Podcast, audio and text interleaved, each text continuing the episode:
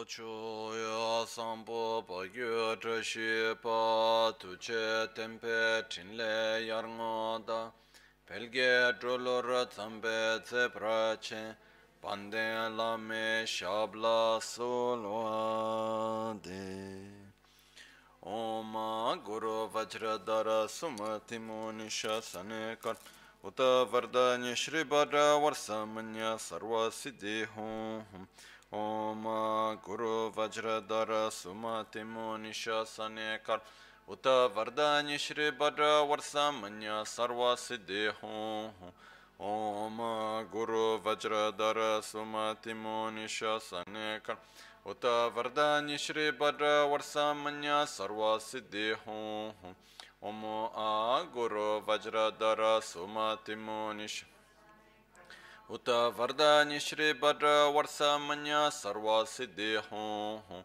ओम गुरु वज्र दर सुमतिमो निश सने कर। उत वरदान्य श्री भद्र वर्षमन्य सर्व सिद्धि हूँ ओम गुरु वज्रधर सुमतिमो निशा सने कर।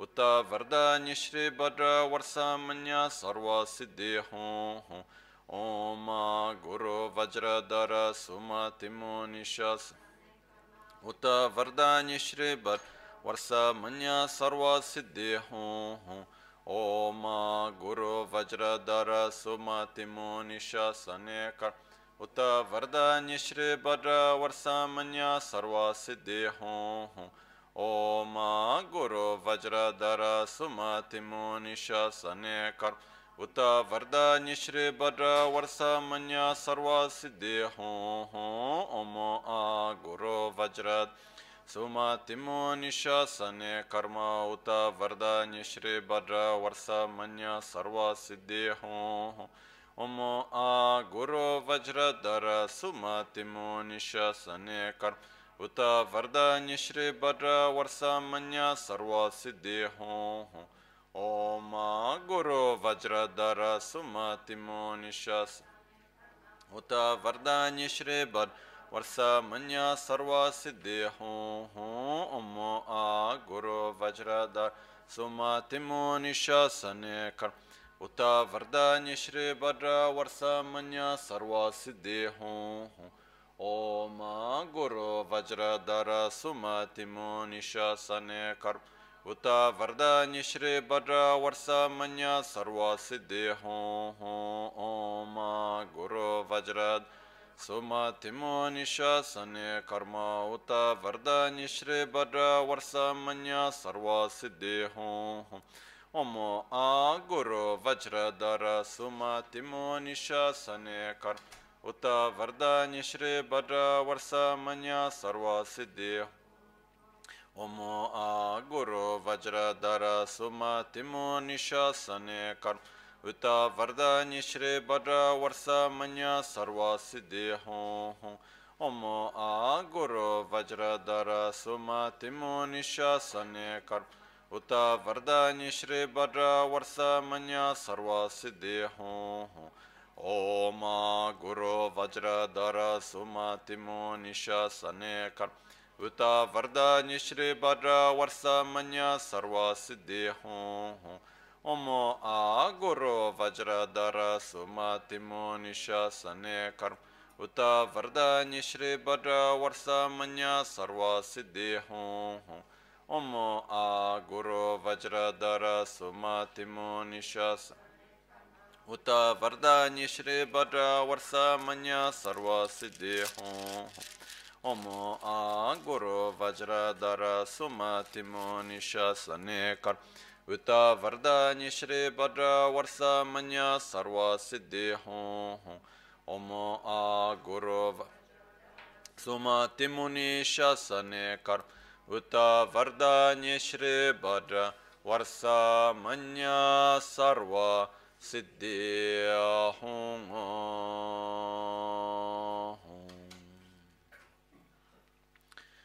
dāgī chitsūn lāma tujē chē nyamdā dālā tujē sikso sō gēbē shēsān dālā tēndō sō uyōn sūngē nāwā tsē dō sō tsē jī nīngnē sōwā dēbē tsē dēchēn korlō visū lekshūn yīlā sāmbē dēdē mā lē pā gēmē lhūngē drupra jīngē lō tsō nī sōdān dikdēn shāpē tsē dūngē namkē yīnsō lekshūn labchen tsonyi yonso tsoba dan chira nyi dun chamra chingi lo. Chancho pargi nyin tsen tukun tu nyi peme siudro lekshun chancho drube gigin kun shishi tungen de la drubra chingi lo. Dagi lo na chola chokpa dan chemin samjur ngenpa shiwa da. Chedan tumbe dede ma pa beme lungi drubra chingi lo. Dorna tingne tsera tamche dan teche pardune kap rese kyamne lama kele me tukje chingi dala siksos. Gongyab dewe nyamda da jala jetson lame tuje rab gongne kudan sumge nawa drame.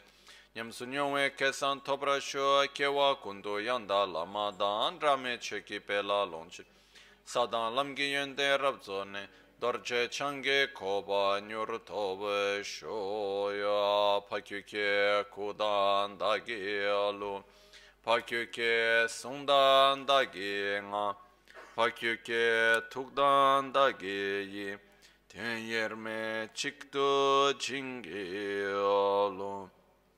Makyuke kudan da gi olu, Makyuke sungdan da gi nga, Makyuke tukdan da gi yi, Ten yerme çıktı cingi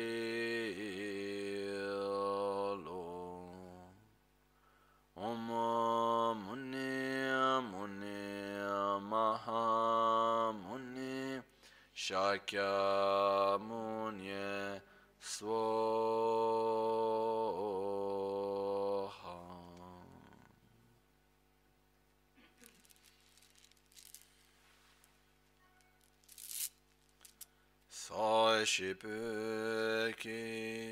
Sashipeki Choshiameto Tare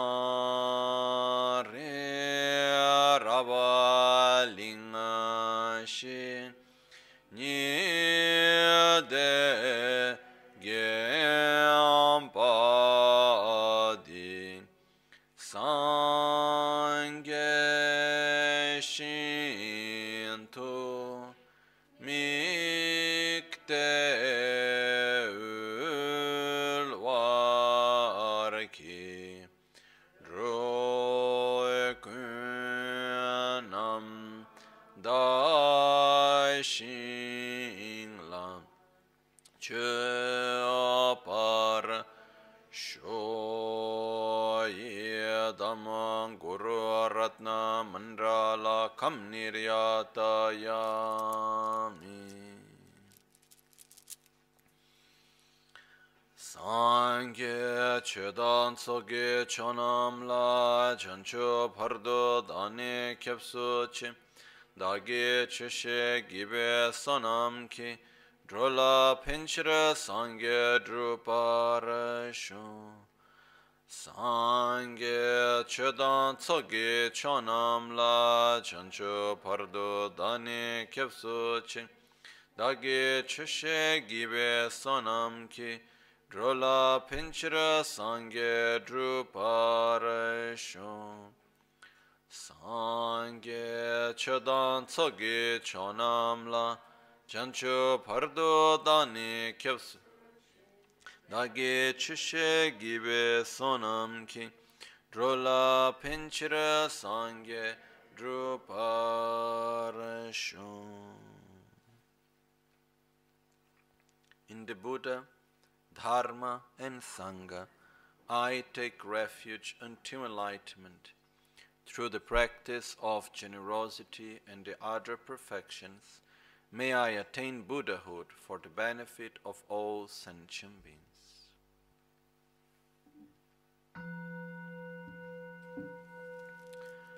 Lāye kē dāng lū dāng nē chīng kē trūpōng dāng dāng mīye kē nām dāng trūwā kuñ kē rānam chē tsāṁ pā tam chē kē tu dā kē chē tēng tōng.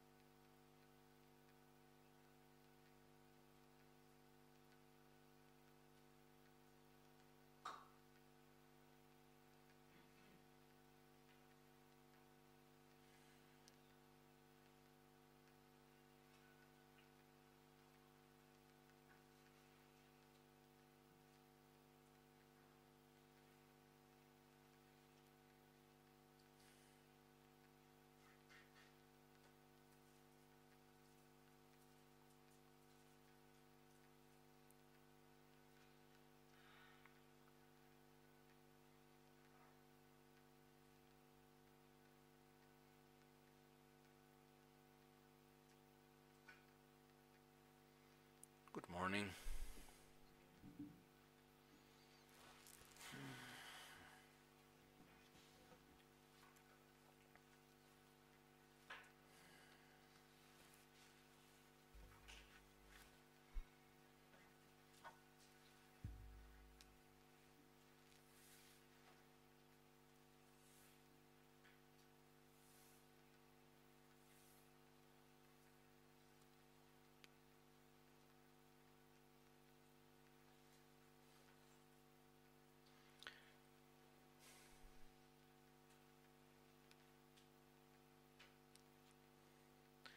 Very often, things they look somehow simple once they have been shown to us.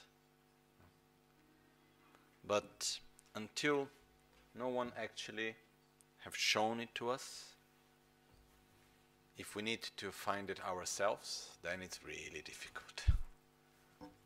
So somehow when we see it, it looks obvious when it's being shown to us sometimes. But uh, the whole process to get there and to develop it, it's something which is quite, quite difficult. And for many, many centuries, within the context of Buddha's teachings, there has been a lot of discussion and debates about the correct view of reality. It has been one of the center points of debating and there are different philosophical schools and so on. And uh, even one of the one of the greatest dangers that lies within it is that when we talk about the parts regarding the methods, such as generosity, or the part which regards morality, or the part which uh, we are talking about patience and so on, you know, you can have different methods but um, there is no any danger within it. Maybe one technique to deal with anger is better for one person, another technique is better for someone else. We can explain in different ways, but there is no such thing as a way how to deal with anger that if you don't do it well, you develop attachment. Or normally, it's not something that if you don't do in the right way, it will uh, make your anger to grow even more. There is no this danger of negative side effect, let's say. Instead, when looking at the correct view of reality, it's very easy to fall into extremes. It's very easy to fall from the balance, from the center? Especially into the extreme of nihilism. No? So basically, there are two extremes. One extreme is called now Yöta, which is the extreme of existence, okay, also called eternalism, which is the view that, making it simple, is the view that reality, that things that everything that we perceive, reality, is, exists independently from the observer. So it's something that is completely outside. Okay? There is the modern, uh, like the most, not necessarily modern, but the common view of materialism. You know, this mechanic, mechanicist view from Newton and so on, in which reality, it's there, it has its own laws, it has its own way of functioning, and it has nothing to do with the observer. This is an eternalistic view. The view that everything that we perceive has been created by someone else. That's an eternalistic view. Okay? And uh, the view that most of us have that when we look at something, it somehow appears to us as if it existed independently of everything else. It's just there. That's also an eternalistic view. Okay? So this is the most common extreme is the extreme of existence. This is the most common extreme that most of us live within that uh, is the most spread way. Then there is the other extreme,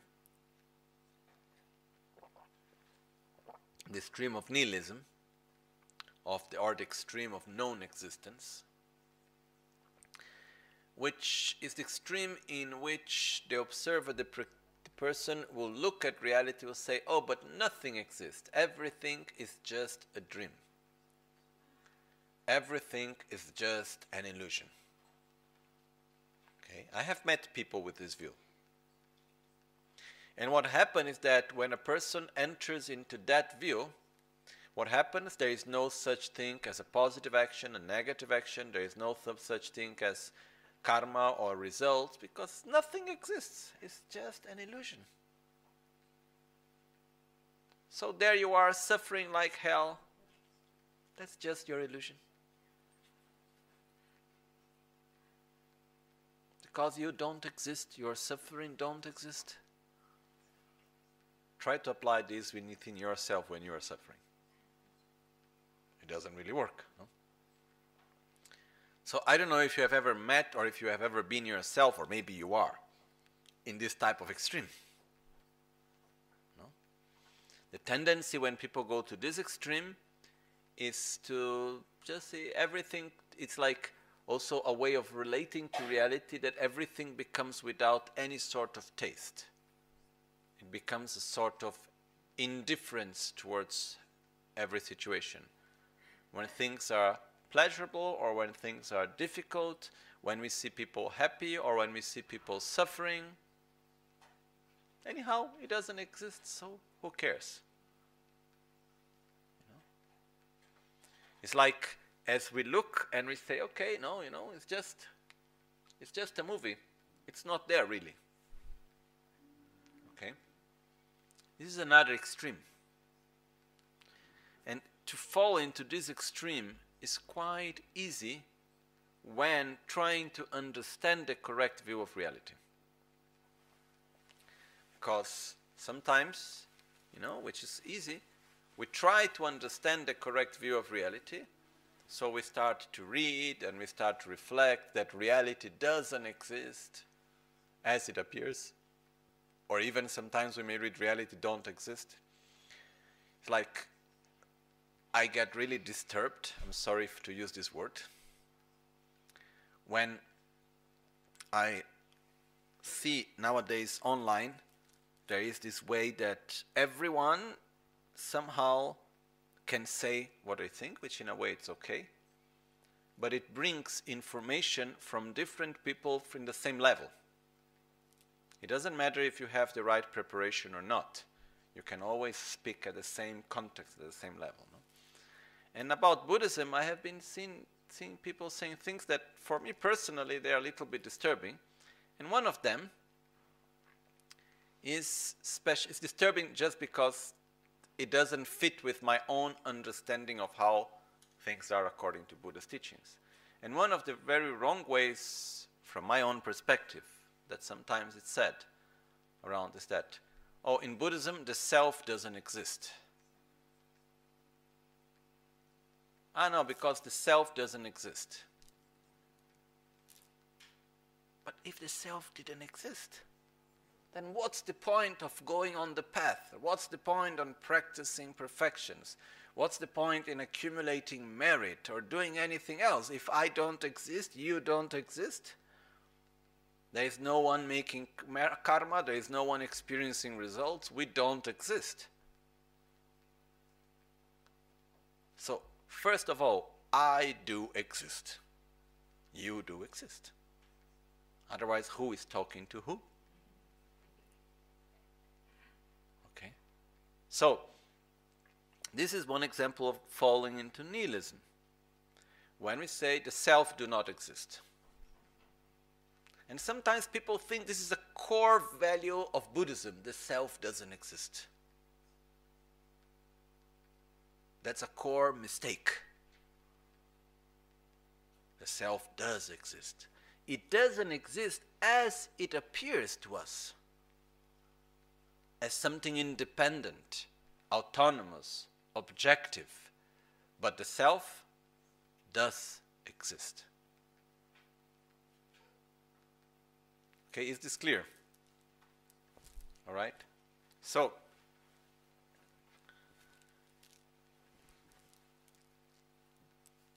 we have these two extremes. No? And the extreme of nihilism, once again, we may fall when we start to see things do not exist as they appear. And if we go really deep into it, we start really to look seriously into it, we are not able to perceive reality differently from how it appears. So we enter into the idea reality does not exist. Okay? So, in order not to fall into these extremes, Lama Tsongkhapa have put it a lot of emphasis that first of all, before talking about emptiness, before understanding the lack of inherent existence, before understanding how things are not, we should first understand how things are. We should first have a clear understanding about interdependence. Tabla be. In the three main aspects of the path, there is the part in which Lama Tsongkhapa states that without realizing the ultimate nature of reality, even though you have realized renunciation and bodhicitta, you cannot reach the ultimate state of Buddhahood. You cannot even get out of samsara. So, because of that, put effort into realizing interdependence. So, emptiness, the realization of emptiness, is a consequence of realizing interdependence. We need first to understand, to perceive, to feel how things exist. And once that is clear for us, it becomes natural to see that things are not in a different way. Okay? So let's try to see briefly what do we mean by interdependence? How do actually things exist? That's very important. So we try to protect ourselves from falling into the extreme of non existence. Because, once again, it is easy to fall into that extreme. And uh, if we look very often when talking about emptiness and the correct view of reality, we listen a lot about this word, no? Emptiness, emptiness, empty, empty, empty. And then it brings somehow the idea, because every word already comes with a preconcept on our head, that things do not exist. Everything is empty. You know, sometimes I listen, people, oh, there is a problem, oh, dissolve it into emptiness. If you're able. What do we mean? It's actually something quite serious if we know how to do it correctly, but the point is that reality does exist. So first we need to understand how does it exist. Also because we have seen yesterday, as Lama Tsongkhapa explained, and uh, it's also in the Guru Puja, that to realize the true nature of reality, it's not enough just to do single pointed meditation on it, we also need to go through the analysis. And even to do single pointed meditation, first we need to go through the wisdom of listening, the wisdom of comprehending, which uses the process of understanding. Okay? And here again, there are many discussions about the correct way of meditating on emptiness and how to realize the true nature of reality. And there is one text which I commit that I will go through it together with everyone once again, which is the Dagzing Shaktep, the discussion between wisdom and ignorance. And in this text, Panchen Losang Gyaltsen does something beautiful. That he goes from the wrong view of reality, starting with selfishness, gradually entering into the different ways of seeing reality in the wrong way. And uh, from the different levels of Buddhist philosophy, from the Vaibhasika, Sautrantika, Chittamatra, Madhyamika, Madhyamika Prasangika, uh, Sautrantika, Madhyamika Prasangika, the different levels of Buddhist schools. And then he entered into explaining all the wrong ways of meditating on emptiness. Ways that were taught at that time in Tibet, and also ways that uh, people by natural by their own natural process may do mistakes. And then he enters into this debate, and uh, using a Western term, Panchen Rinpoche in this text, he, ta- he, he tells the sin, but he doesn't name the sinner. So he will say, if you meditate like this and like that, it is wrong because of this, this, this, this, this, this, this, this, this, and this reason. But he will never say who is the one meditating in that way. No? And uh, for us, it's, very, it's a very special text because he guides us very gently, in a beautiful way, through the correct way of meditating on emptiness. Okay? And uh, one of the things that he states very clear is that to realize emptiness is not just to empty the mind from conceptual thoughts. There are also people that believe that to realize the true nature of reality, once you empty the mind from any conceptual thought and you remain in this sort of perception of nothingness, then you have realized emptiness. Okay? To, rea- to, to actually, it's a lot of effort to eliminate, to, to reach this state of having no conceptual thoughts and remaining in this state of nothingness. And it's not bad, but it's not a direct antidote for the grasping at inherent existence. So, one thing which is very important is in order for us to really understand clear what is the antidote, we must have a correct diagnosis. We must see the sickness. You know? It's like to eliminate the virus, you need to understand well the virus. To eliminate the sickness, you need to have a correct diagnosis, you need to understand it clear. So, when it talks about mental defilements, there are specific mental states that eliminate specific mental states. They are opposite. You know, our mind, in order for our mind to eliminate a certain state of consciousness, a certain mental state, it must generate the direct opposite one. So, what is the main cause of our suffering? Having conceptual thoughts? If having conceptual thoughts is the root cause of suffering, then okay, you develop the state of non conceptual thoughts. That's wonderful. No? I'm not saying that eliminating conceptual thoughts as a process of meditation is negative. I'm just saying that it's not the actual antidote for ignorance. So once we see that actually ignorance is the grasping at inherent existence as it appears. In other words, is grasping at the appearance of inherent existence as being true. That's why often is used the term grasping at true existence. We grasp at the appearance of inherent existence as being valid, as being true. That's ignorance. So the direct opposite is the mind that realizes that the object of negation does not exist. Again, remember this. Okay? If ignorance is the mind, okay, that says the sound exists as it appears. Okay? How does it appear? As existing by its own characteristics inherently. Okay? So the sound exists as it appears. What is wisdom? The sound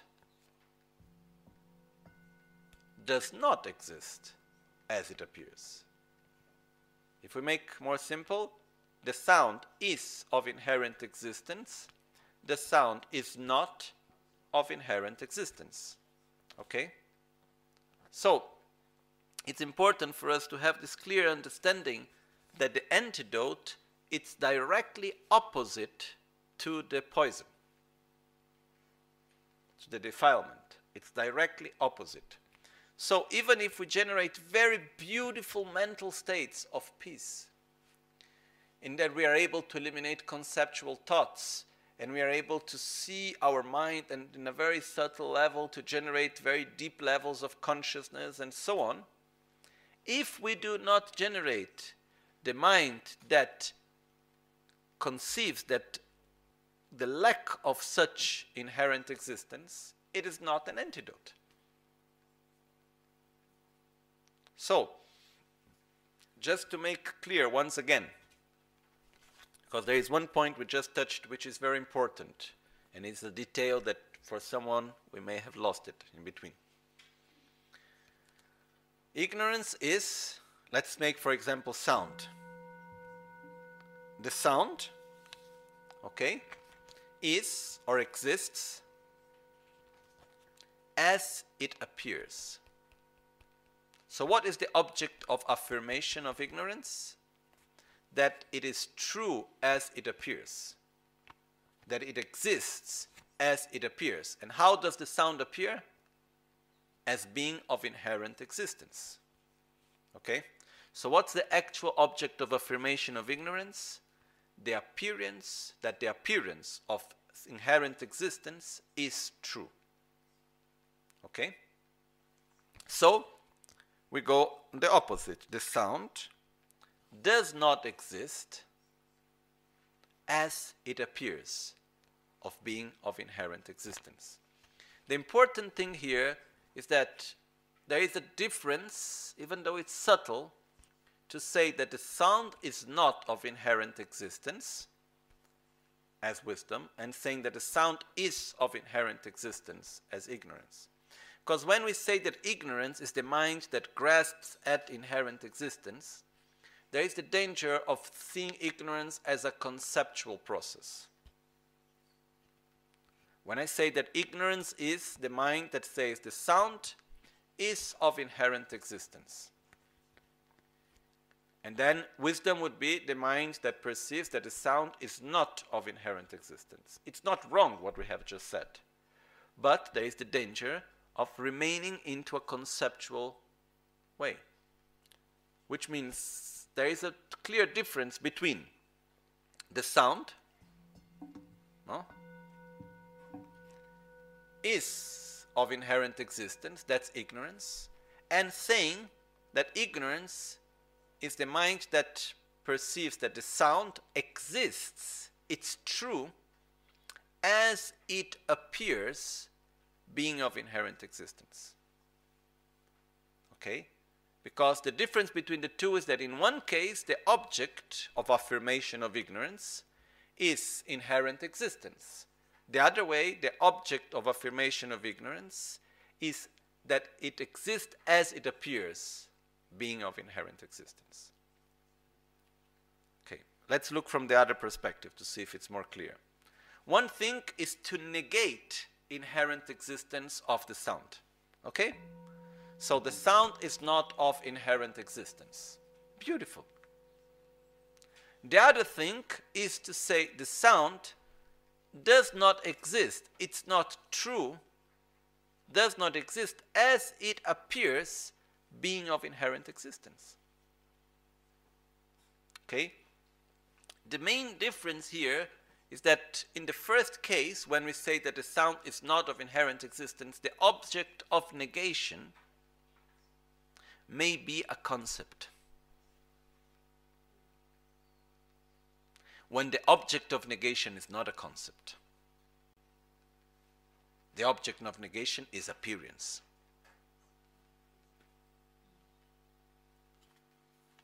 Okay? The fact is that the sound appears to us as if it existed by its own characteristics. But that's not true. So, what we need to negate is the, that the, the, the truthness of the appearance. Okay? So, in many texts, in many sutras of Buddha, it says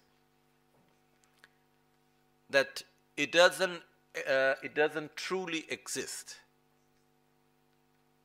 When we say that something doesn't, does not exist truly, it means that it doesn't exist as it appears. It's not true as it appears, but it does exist. Okay? I just wanted to make clear this difference that the object of negation being a concept and being appearance, being the appearance of inherent existence. Okay? This is a very important distinction. It's subtle in a way, but it is very important. Now,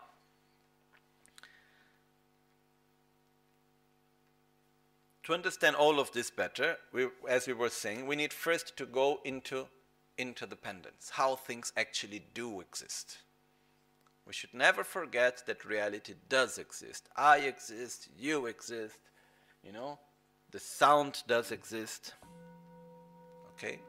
So let's see how does the sound exist? How do I exist? How does everything exist?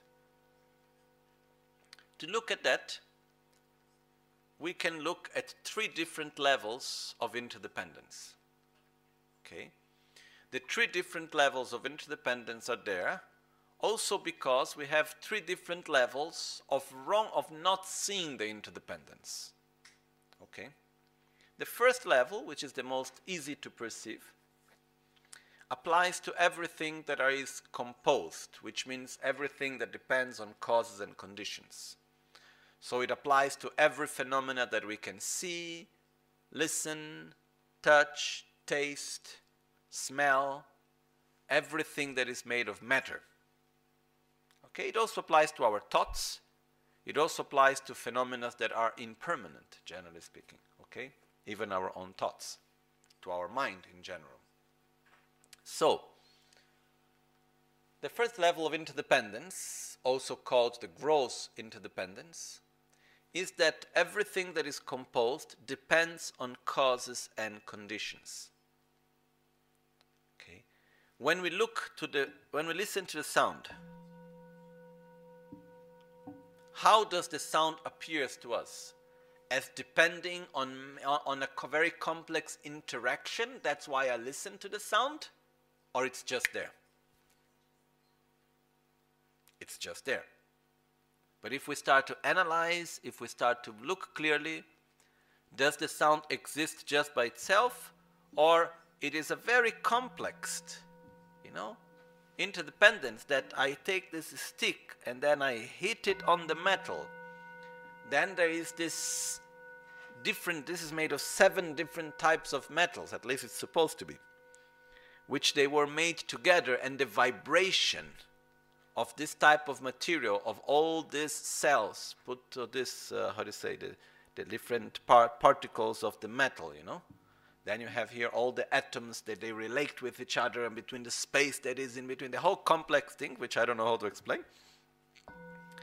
It makes this vibration that goes in the air. It interacts with the atmosphere, it interacts with the air that is around us that allows the vibration that is happening in the metal to arrive to us, that makes these little tiny things in our ear to move, and we perceive it as sound. Okay? For example, it is said, I have never had the experience, but if you try to play a bell in outer space, they will make no sound. Why? Someone turn off the sound in outer space? There is no oxygen. There is no atmosphere. So there is nothing that brings the vibration to us. Even the greatest explosion makes no sound. So when we think the sound, how many parts need to interact in order for us to be able to listen to it?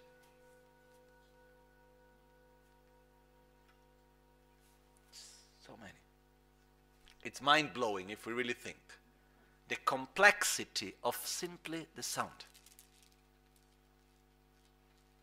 Then, when we think that for me to listen to the sound, someone had to invent how to make a singing bowl. Someone made it. Someone had to extract the different metals from nature. Someone sold them and bought them and brought them here, and it's some and all the very complex processes that brought this thing to be here. You know? So the first level of interdependence is showing us that everything that we can see and perceive through our senses, everything that is composed, exists in a very complex interaction of causes and conditions and parts. Okay? And what's one of the beautiful aspects of it? Every small change makes a difference in the whole. Nothing comes from nothing, nothing ends in nothing, everything is constantly in transformation. Everything that is composed. No? So, this is the first level of interdependence. It's a very important one for us to understand.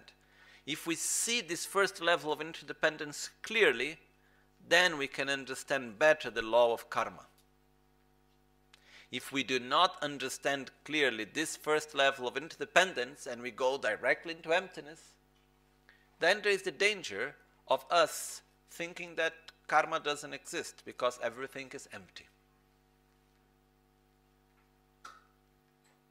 Why karma exists? Because every action generates inertia, interaction. When we say, oh, I have a good karma or a bad karma, oh, you have this karma or that karma, karma is not even the correct word. The correct word would be a karmic force. In Tibetan, we say leginuba. Making it simple, we call karma. But karma means action, and the action is finished. But that action generates energy generates like an inertia. It's like if I take something, let's say that I take a stone and I throw the stone. The action of throwing the stone finishes in the moment that I open my arm, my hand. The action is finished, but the stone continues to fly. What is making the stone to fly? The inertia the energy that was generated from my action. Then, at a certain point, that energy, bringing the stone, enters in contact with another context, which is the head of a person. And then we have a result. So, the present conditions are interacting with the energy that has been generated in the previous actions. And when they join together, you have a new reality. They interact, and out of that, you have a result. You have a new reality, something that transforms. Because transformation comes from interaction. So when there is interaction with an action of the present, together with the energy and the inertia of something of the past, this creates transformation. Okay, and result is nothing more, nothing less than transformation. So, we need really to reflect, observe how things interact. And if we see there is nothing that we can perceive that is not extremely, for me, it's beautiful to look at it. One time I saw this, it was somehow shocking. I know the context is not so romantic somehow. But I was looking at a light pole. You know, this metal pole with a light on top. And I was looking at it and I was saying, isn't it amazing? I was thinking, isn't it really amazing that this material, you know, at one point was put together, was melted, then it holds together, and there it's alive. Metal, it's alive. There is movement inside of it within the atoms and everything else. And it holds up. And it remains strong. For me, it's amazing. When we look that things matter, it's made of such a complex interaction of all the different parts at a very subtle level. It's quite amazing. So, what we can see from this is that interaction brings transformation. And we are constantly interacting. So, what I say, what I do, how I interact physically, what I think, everything makes interaction. And interaction brings transformation. It generates energy. And the energy at some point interacts with something else, and then again it brings transformation, which means it brings results. So everything that I feel, my own state of mind, is the result of this complex interaction that I do. That's karma. Okay? So, this is the first level of interdependence. Is it clear? Okay? So, we must reflect upon it again and again. No, there are some texts which says, how do you know if you are going in the right direction when you analyze the lack of inherent existence? One of the ways is that if the more you reflect upon emptiness, the more you trust karma, the more you see the responsibility also of your own action, then you are going in the right direction. If the more you, you, you, you think about emptiness, the more you disconnect from your actions and you feel that karma doesn't exist or anything like that, it means you are going in the wrong direction. Okay? So, how to make sure that we go in the right direction? Make clear you understand and you, you comprehend the first level of interdependence. Everything that exists, that is every composed phenomena, it's interdependent, it depends on cause and conditions, is in constant transformation out of interaction. Then you ask yourself, am I permanent or am I impermanent? Am I static or am I in constant movement and transformation? I am impermanent. So if I am impermanent, I interact with causes and conditions. So which is the part of this interaction that depends on me? My thoughts, my words, my choices, my actions. So karma is serious. Okay? So this is the first level of interdependence. Second level of interdependence.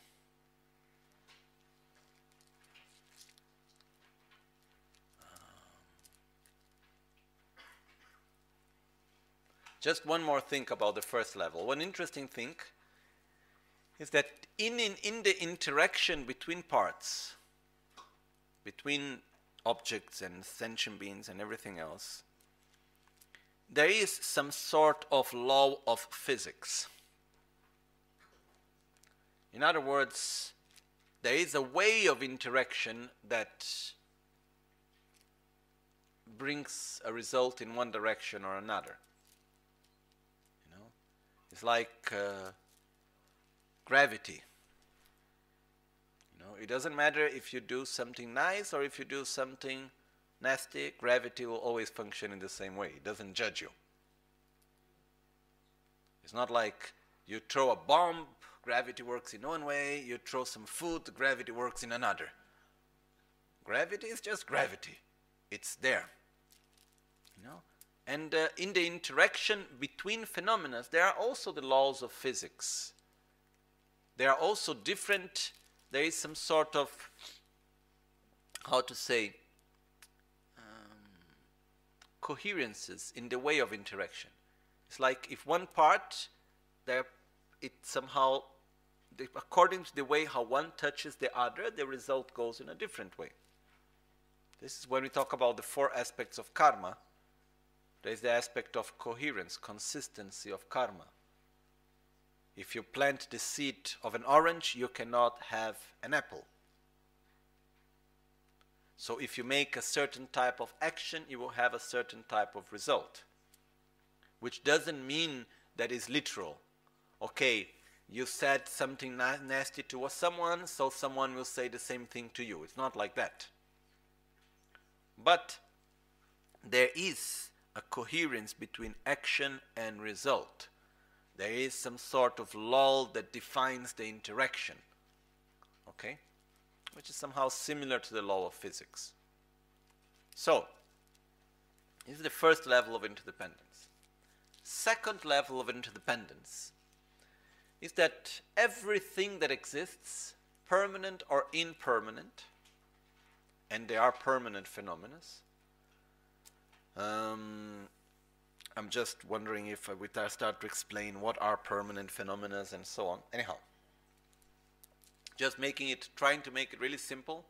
Permanent phenomena are basically what we call mostly um, general meanings or generalized concepts or mental images we can call in different ways. Making an example, the general meaning of impermanence is the constant transformation of phenomena. Okay? Which in Tibetan we say kechi kechi gijikpa. Kechik means instant. To be very precise, one kechik, one kechikma, one instant, is if we take one breath, which is supposed to last four seconds, and we divide four seconds into 67 parts one of these parts is one instant, which is said to be the shortest time that the human brain can perceive. So, the shortest period of time that the human mind can actually see the difference, can perceive, is 167th part of 4 seconds. Okay? This is according to Buddha's teachings, according to ancient teachings. So that's what we call an instant, basically. So impermanence, the definition of impermanence is that which is in constant transformation, which the definition literally says kechi kechi jikpa, which means that it, it transforms jikpa from instant to instant. From instant to instant. Kechi kechik, kechik means instant. Gi means like verb jikpa. So it transforms from instant to instant. That every instant is bringing transformation. It's in constant transformation. Okay? That's what we call basically that something is impermanent. So, if we look, what is impermanence today? Is the constant transformation of phenomena, right? What will be impermanence tomorrow? Will impermanence still be the constant transformation of phenomena or will be something else? Will be the same. And uh, the impermanence of 10,000 years ago, was it slightly different or was always the constant transformation of phenomena? Was always the constant transformation of phenomena. So, the general meaning, okay, of impermanence is permanent. The general meaning of everything is permanent. Okay, which in Tibetan is called Tönchi. Tön means meaning, Chi means general. The generalized meaning of anything is permanent. It's permanent in the sense that it is not in constant transformation. Okay? So, this opens many doors to us, but we need to make sure which door we enter now. Every phenomena, permanent or impermanent, depends on its own parts to exist. Okay? In other words, there is nothing that is indivisible. Everything that exists can be divided. So if we take an impermanent phenomena such as the book, which are the parts that compose the book? We have the cover, there are pages, there is paper, there is ink, there are words, there are chapters, pictures, okay, there is the binding. There are many parts put together that compose the book. So the book to exist depends on its own parts. Clear? Now, if we take any of the parts of the book, page 191, does it have parts? Yes. There is the ink, there is the paper, there is the upper part, lower part, there are many letters. Then I go and I look at the first letter on the left corner of page 191 is the sanadana. Okay, then I take the sanadana. It's made of two parts, the sa and the na. So I take the sa. And I look at the sa. Which are the parts that compose the sa? Okay, try to imagine a sa. Okay, you cannot, no problem. Uh, it's made like this. Anyhow, it has these different legs and you have, you have the left part, the right part, the upper part, the lower part. And then you take out the lower part and you keep only the upper part. And then the upper part can be divided into left, right, up, down, and like this we can go on and on, dividing, dividing, dividing, dividing, dividing, up to the moment we have a little, little, little, little tiny dot of ink. Then that dot of ink we can still divide. How much can we divide it? Until we get maybe to the atom? Can we divide an atom? Theoretically? Yes. Then we have the nucleus. Then can we still divide it more? Yes. What's the limit? No limit. Okay. So, basically what we can see is that everything that exists as an entity depends on its own parts to exist as such. Nothing exists independently of its own parts. But when we look in a book, does the book appear as being a collection of parts or does it appear as being just a, a unity? A unity. When we look at our hand, when we look at a person, when we look at the sun, when we look at anything, how does it appear? As being something that depends on many, many, many parts, or something solid that is just there? Okay? So, the second level of interdependence is understanding that anything that exists exists as a unity as an object independence of its own parts. And here I would just add one part of explanation, which for some people may make a lot of sense, and for other people it may just be a little bit more confusing. So if it would just make you more confused, don't take it into consideration right now, okay? This is which are the parts that compose permanent phenomena. Okay? Let's choose one permanent phenomenon space. Okay? So what is space? Tokpa dan rekpa kaksam gimega. Tibetan, tokre kaksam gimega. That's the definition of space. It's one of we learned this in one of the first years of philosophy. Okay, in the first year actually, when we are starting to learn how to debate, and then we memorize the classification of phenomena. And in the very beginning, you divide phenomena into permanent and impermanent. Then you need to divide, and then you need to give an example of a permanent phenomena and an example of an impermanent phenomena. Then you need a definition of each one. That's how we learn these things, no? So, I remember, sorry, I just come to my mind. When I studied this, who taught me was the abbot of Tashilhunpo in India, Kachen Losang Sopa known as Khen Rinpoche, was one of the gurus of Gangchen Rinpoche also. And he was maybe one of the most amazing persons I ever met. Really, really, very, very special in many levels. Very kind, extremely knowledgeable, very wise, and uh, very, very, very kind.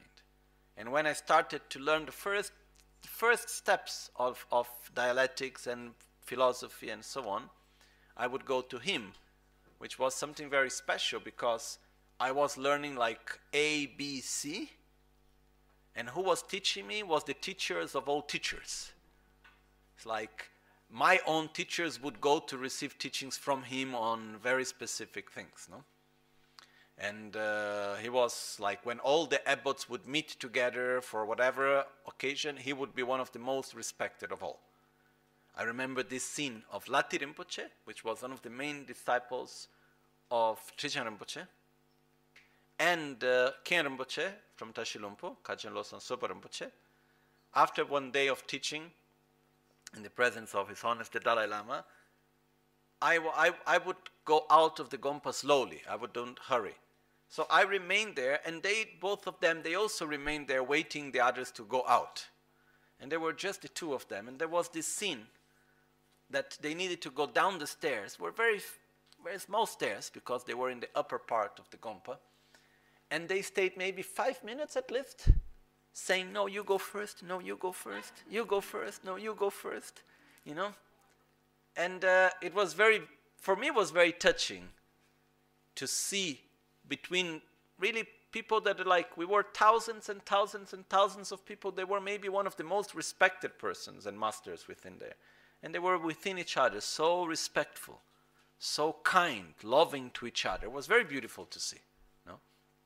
So I had this very special opportunity that my first master of Buddhist philosophy, my, the first teachings I received was with him. And uh, he was so kind that I didn't speak well enough Tibetan at the time. I was 12. Okay? So, and I was just starting to learn Tibetan somehow. So the way how he taught me was through repetition. He would say, and I would repeat. And he would say, and I would repeat. For many lessons, that's how it would go. So I remember his voice.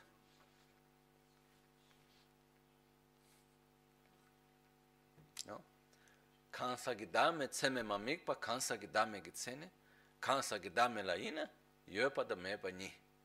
So he would say, this was like the first words, no? which I learned in this, which says, kansa gidakme, tseme mamikpa, kansa gidat tseme mamikpa, kansa gidame gitsene. Kansa gidak tseme mamikpa.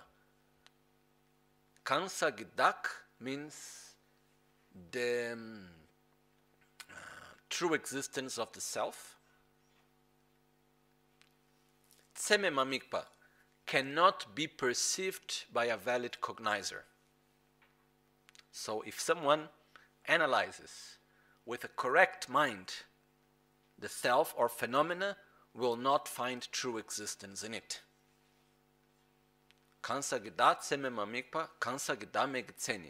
That's the definition of the, lack, of the lack of inherent existence of self, of the lack of identity of self, of the self, the selflessness of phenomena. Kansa gidamelayina, yopada mebani, the lack of, of uh, this is difficult to translate in English, but the selflessness of phenomena is divided into yopada uh, mepani on phenomena that what exist and what does not exist. And then like this, we'll go on all the definitions. No? I just get emotion of just as gratitude, no? Just to see that. Also, his way of explaining was not very common? Anyhow, so one of the first concepts that we learn in that way is that there are permanent phenomena and impermanent phenomena. And permanent phenomena, the example that is given very commonly is space, which we call namka in Tibetan. And the definition of space is Tokre Kaktsam Gimega, which literally says Tokpa da Rekpa Kaktsam Gimega, the non affirmative negation of obstructive contact. Okay, I will make it more simple. The simple known existence of obstruction. Okay, and from this we'll learn that there are two types of negation.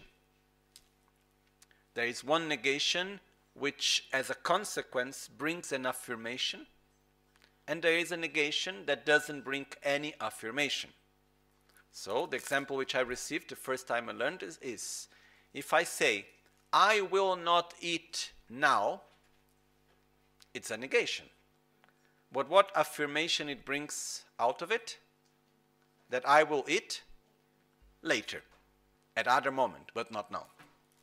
So when I say I will not eat now, I am negating the fact of eating in this moment, but I am affirming that I'm going to eat in another moment. This in Tibetan is called Mainga.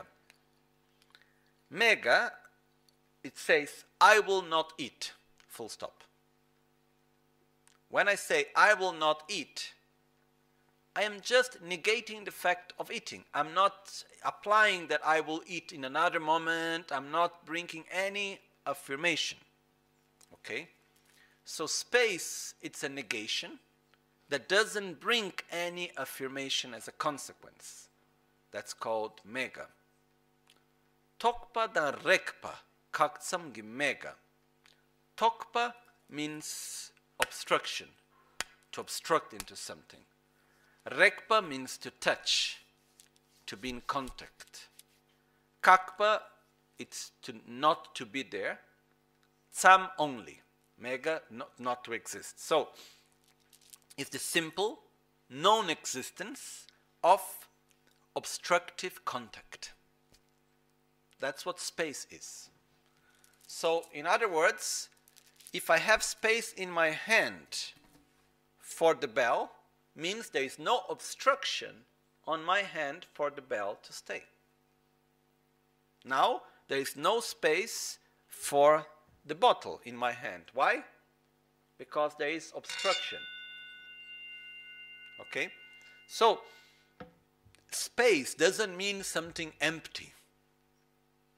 Because if I ask, is there something on my hand or is there nothing on my hand? If there is nothing on my hand, then airplanes cannot fly. Because if air is nothing, then what hold an airplane in the air? the air, atmosphere. That's what holds an airplane up there. So it's a lot, actually. Huh? So it's not nothing. But there is a lot of space. There is space for many things because the air that is in my hand is not an obstruction for many things. So when we say this, first of all, it brings us a beautiful concept that wherever there is matter, there is space. Wherever there is space, there is matter. Space is not the absence of matter. Matter is not the absence of space. I don't know how clear this is. If there is space for the mala, okay, it means that if the sorry, if the mala is in my hand, it means there is a space for it to exist. There is lack of obstruction for it to exist. So even when we use the term having space in my mind, It means having no obstruction in the mind for a specific thought or for peace or for something. Okay? So, space is the lack of obstruction. It's a simple non existence of obstructive contact. That's what space is. Okay? Now,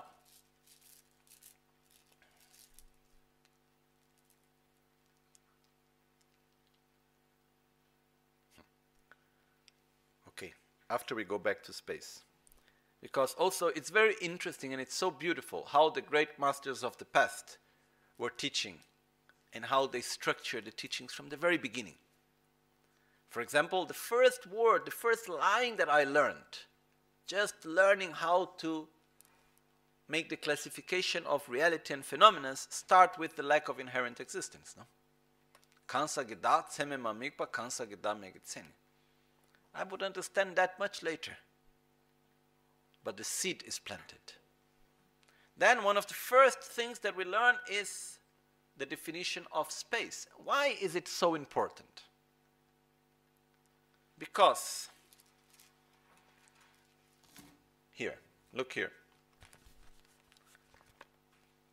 Lack of space is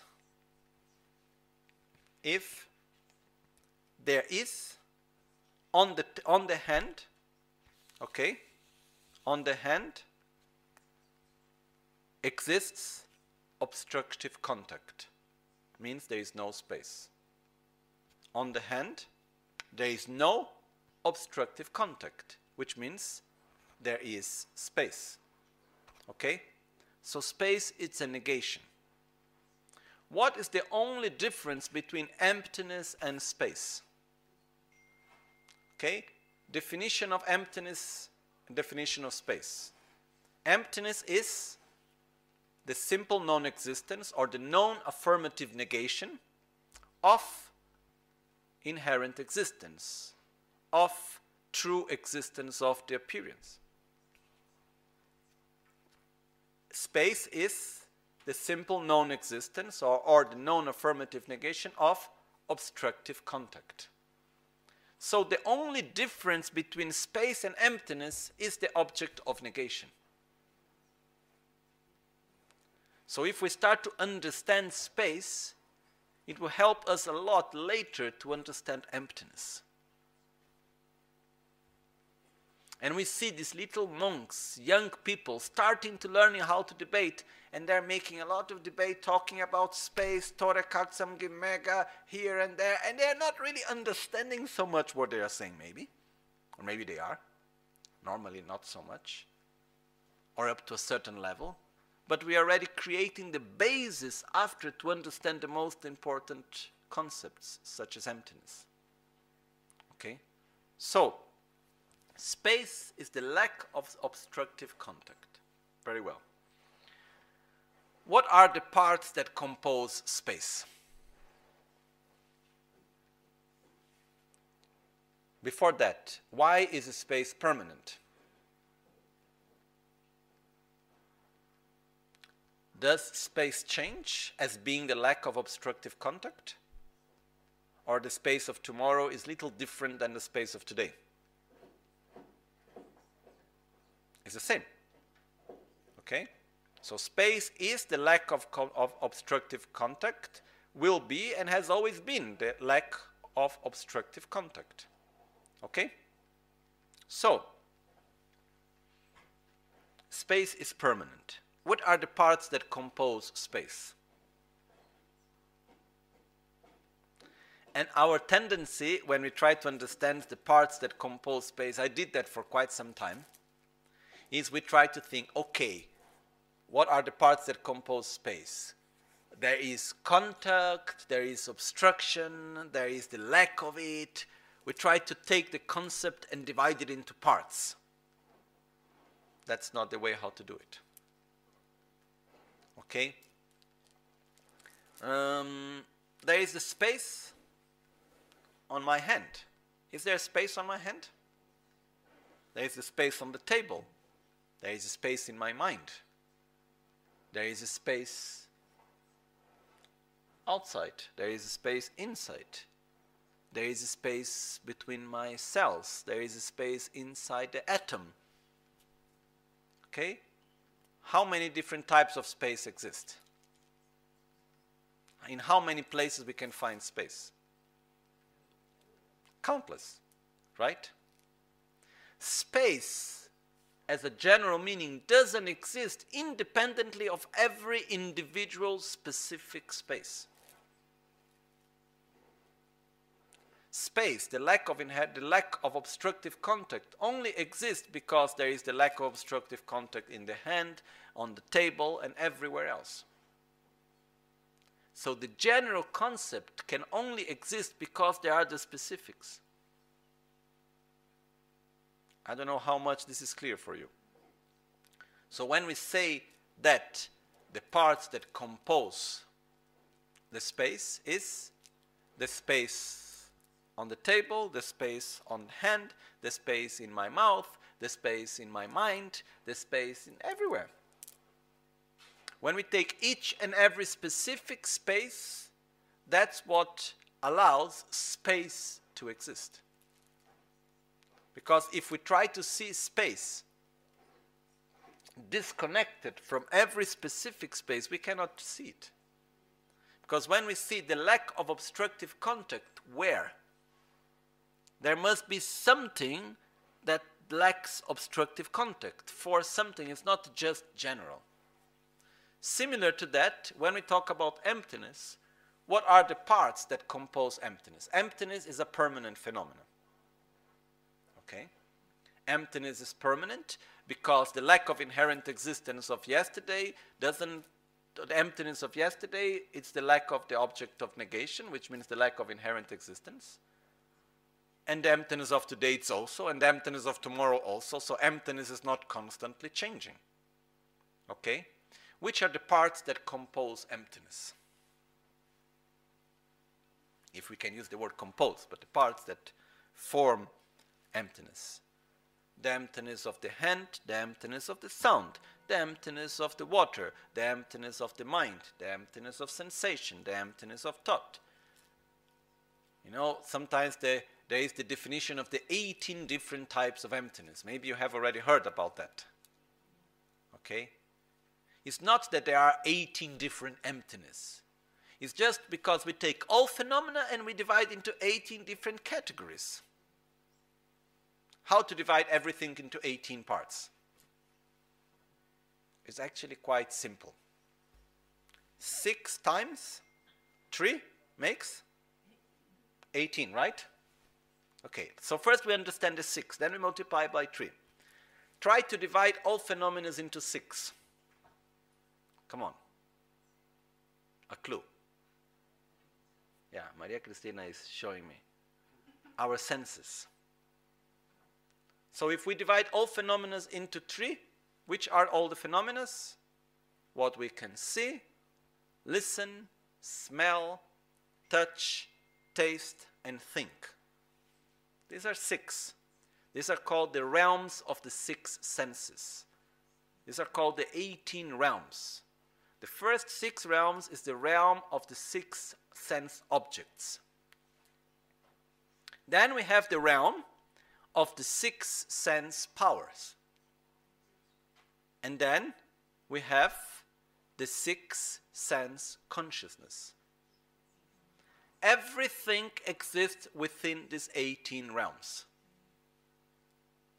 So when we talk about the 18 realms of existence, is that nothing exists, nothing can exist outside of the perception of these 18 aspects, which is if something exists, it exists within form, sound, taste, touch, smell, or mental object. It can be perceived or by the eyesight or by the ear, nose, tongue, skin, or mind. And it can be perceived by one of the six sense consciousness. Eye sense consciousness, ear sense consciousness, uh, taste sense, sense consciousness, touch sense consciousness, um, mind, sense, consciousness. So these are the 18 realms. So when we talk about the 18 different types of emptiness means the emptiness of form, the emptiness of smell, the emptiness of touch, the emptiness of each one of the six objects, the six senses, and the six sense consciousness. But emptiness is always the lack of inherent existence. The lack of inherent existence of form, the lack of inherent existence of sound, the lack of inherent existence of smell.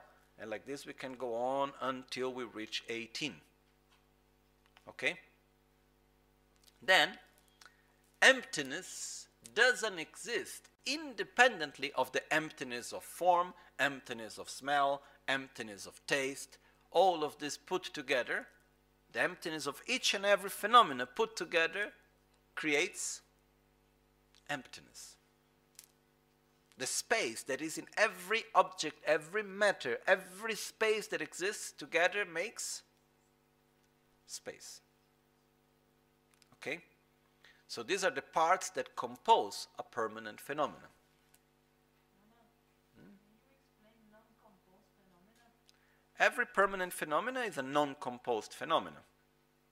A non-composed phenomena is a phenomena that is not in constant interaction.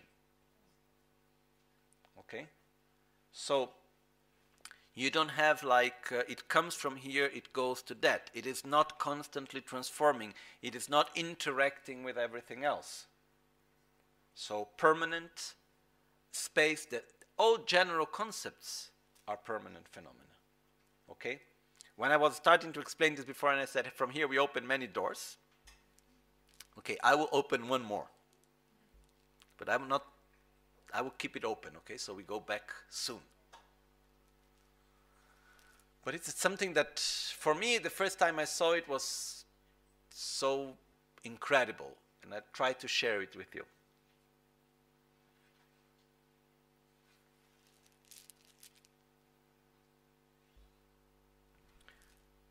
we perceive everything through an attribution of a name. Okay? So when I see something, there is form, light, that comes to my eye sense power.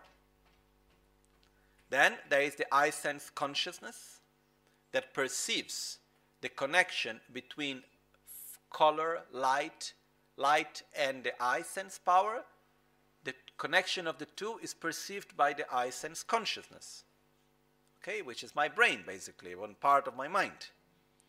Then this brings to my mind the okay, I am these images are appearing. Then what do we do in our mind? We have a very complex database of all the experiences and all the concepts that we have accumulated since a long time, even previous lives. Okay? Mostly in this life, the more gross level in this life is like we have different, different levels. So, I see something. Then I go and I make a very quick research. You know, it's faster than Google, okay? You just go and you make a research. What is that? And then you go inside and you go to make a research on all the previous experiences and so on. And then you're going to say, oh, I'm looking, there is a camera. Oh, it's not a camera, it's actually the camera that I bought in New York many years ago. No? It's actually quite a nice camera.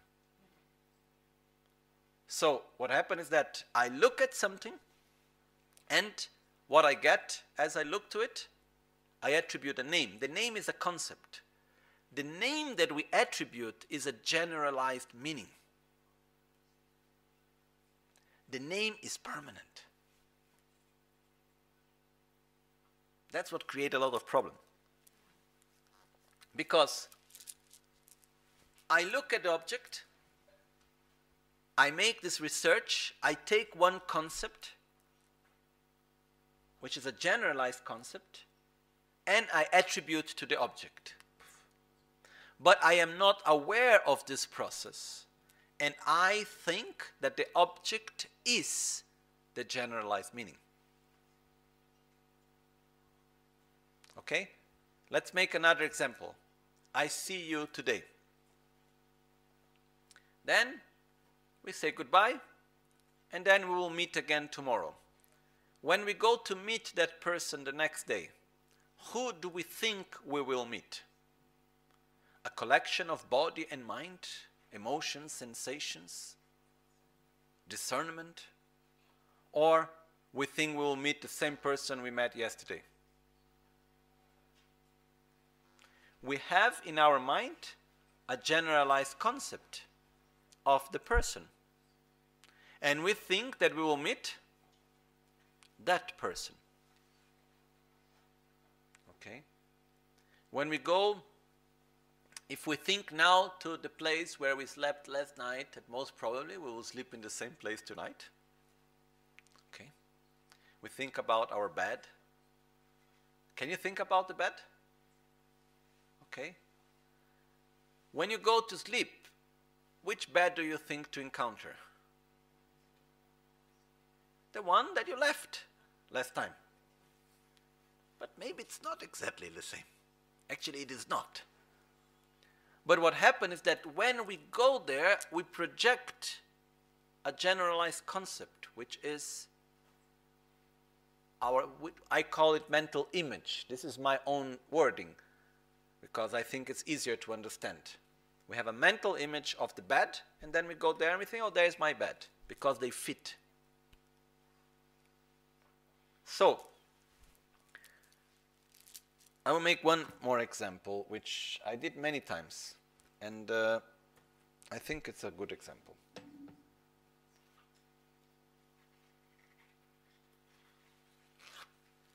Okay, what is this? It's a paper tissue, right? Someone will say, no, it's a half of a paper tissue. It's still a paper tissue. Okay? Can you see clearly? Huh? Okay, here it's written 100% recycled. That's good. So, here we are. We can, you can see it clearly? Okay, now close your eyes. Can you imagine the paper tissue? Can you picture it? Yes? Okay, look it well at it. Well, no. I will make you a question and don't answer it in a philosophic way. Just answer the most spontaneous way you can. Is it the same paper tissue? Yes or no? Okay. Right answer. Now, is it the same paper tissue? Okay. And now? Same? And now? I don't know for how long can we go, but it's the same? Okay. And now? Is it the same? Okay, if it's the same, then what happened now? Is it the same paper tissue or not? Spontaneous answer. You give me your car, I give you my car. Or better, you give me your car, I give it back to you. Is it the same car? No, right? So basically, now, how are we able to say that it's not the same tissue? Do we still have the mental image of the first time I showed to you? The mental image is there, right? And now you have a, a new mental image of this new paper tissue. Correct? No? So what happened is that we can do the same game again. Okay? So if we go and we say, okay, look at it, have a mental image, then you look again at it, is the same? More or less, yes. And then we say, is it the same? Yes, and then like this we can go on and on and on. No? And then I go now, is it the same?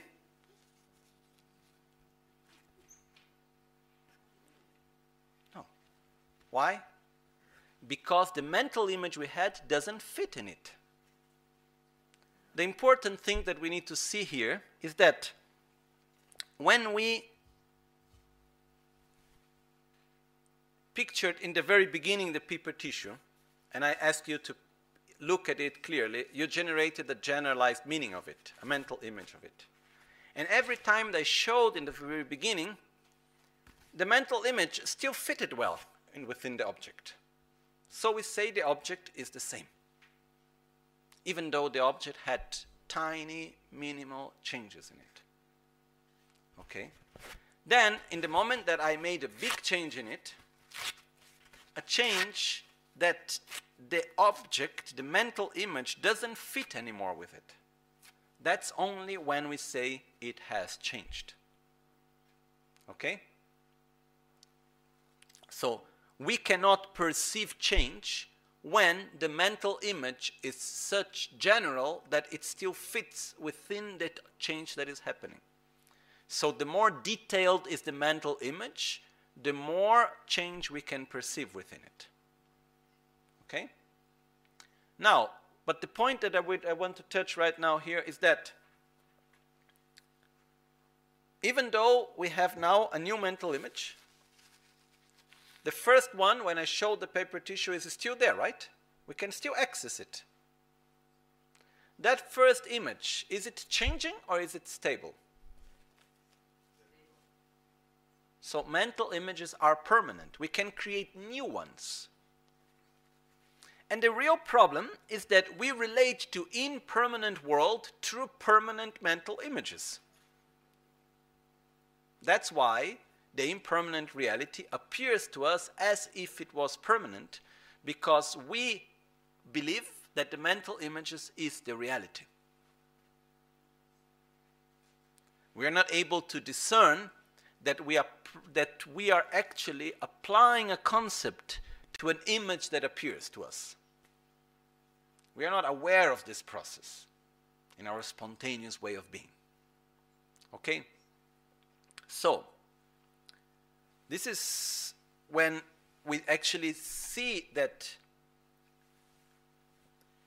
our difficulty to perceive change is based that we have this confusion going on within our own projection of reality, which is the concepts, the generalized meanings, the mental image that we project into everything, and reality, physical reality itself.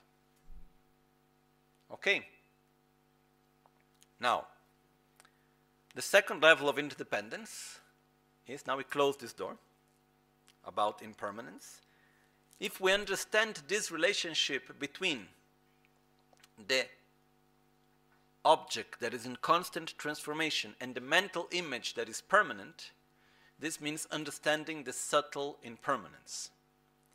Understanding the gross level of impermanence is understanding that I exist and today I will be different, understanding that things change. That's what we call the gross level of impermanence. Understanding subtle impermanence is seeing that Phenomena are in constant transformation, but I relate to them as if they were permanent because I relate to every impermanent phenomena through a mental image that itself is permanent. Okay? And this is already something very special if we can understand, because this will help us a lot to understand the lack of inherent existence after. So, now, which are the parts of permanent phenomena, which are the parts of space. The space in the north, the space in the south, the space at east, the space in west, up, down, right, left. All the spaces that exist creates space. Okay? Now, one more aspect of the second level of interdependence. The second level of interdependence is showing us that everything is relative also, the relativity of things. Because if I take my hand and I ask, is my hand big or small? It depends on comparison. Okay? If I take time and I take one minute and I say, is it long or short? It depends. Okay? And what happened is that if we take one hour and we start expanding this hour, from one hour we make it one day, from one day we make it a week, from a week we make a year, from a year we make a century, and like this we can expand and expand. How much can we expand time? Infinite, right? Then we take an hour and we start to divide an hour. From one hour, we make it one minute. From one minute, we can divide it into second. From a second, we can divide it still into milliseconds. And like this, we can go into nanoseconds, I believe this name exists. And then, like this, we can go on and on and on. What is the limit? There is no limit. So, where there is more time? Inside one hour or outside one hour? So, this means there is the same amount of time in one second and in one hour. There is the same amount of time in one second and in one eon. It's a little bit strange because it goes out of our own paradigm. But when we analyze, we see that the same thing is relating to space.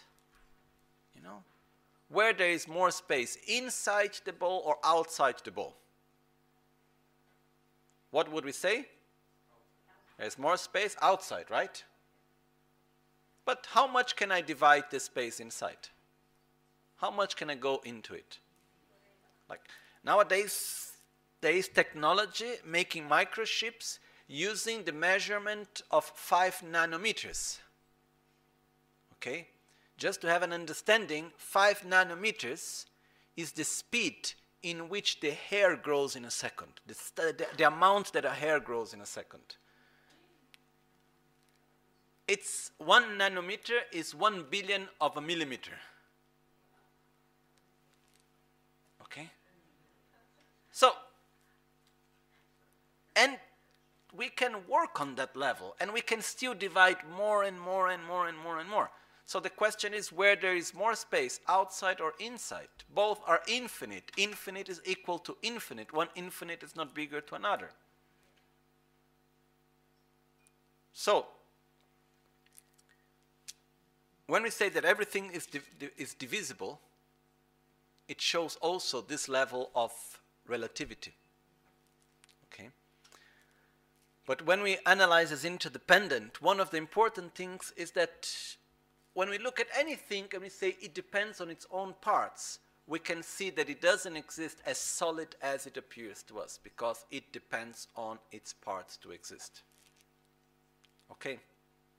Now, we go to the third level of interdependence, briefly. The third level of interdependence is the interdependence between the basis of imputation and the imputation of the name. This refers to the fact that what put parts together as a unity?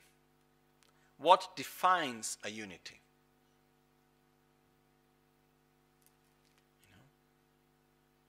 What makes a group a group? Having many people together in the same place make these people a group? Having many people in the same place with the same intention make them a group? No, we are all going in, we all want to go inside the subway. Doesn't make that a group? No, it's a bunch of individuals going to the same place. Having the same desire, having the same aversion, does that make us a group? No. What makes a group? What creates a group? The name. Group. It's incredible. In the moment that you say, we are a group, that's when the group arises. Otherwise, it's just a bunch of individuals with the same ideals, with the same wishes, or different, but it's just a bunch of individuals. It's like, you know, when we make different lines and we put them together and they become letters and they become words and they become phrases, and so on. What makes these different lines a letter? A concept, a name. So, what put the parts together into unities is the observer, a name. Okay? So, when we relate to things, we relate to things as unities, right? There is a book, there is a bell, there is sound, there is water, there is the sun, there is the glass, there is the window, there are people. We, we relate to things as unities. But all these unities are nothing more, nothing less that a collection of parts that are put together by the mind, by a name. Otherwise, they would just be parts. I don't know how clear this is. You know? It's like uh, when looking to art. One time I was talking with uh, an art, uh, how do you say, critic, a specialist of art. And then I asked him, Can you define art? And I had my own definition of art. And my own definition of art would be art is the manifestation of thoughts and emotions in matter. Okay? And he said, no. His own definition of art is art is anything you call art.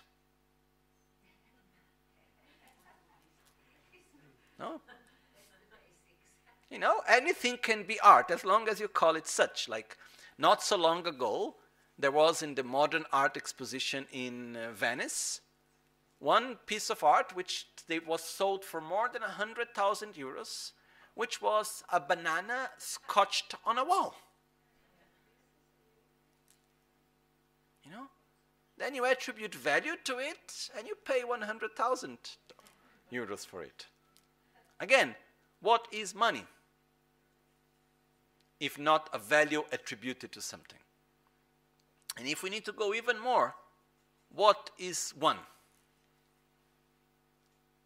Does one exist by its own characteristics? Can one be divided or not? Number, think about number, mathematics, mathematics, okay? What is one?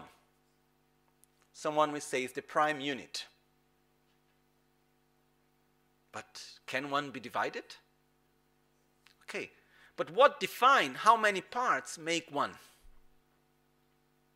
10, 8, 16, 12, 2?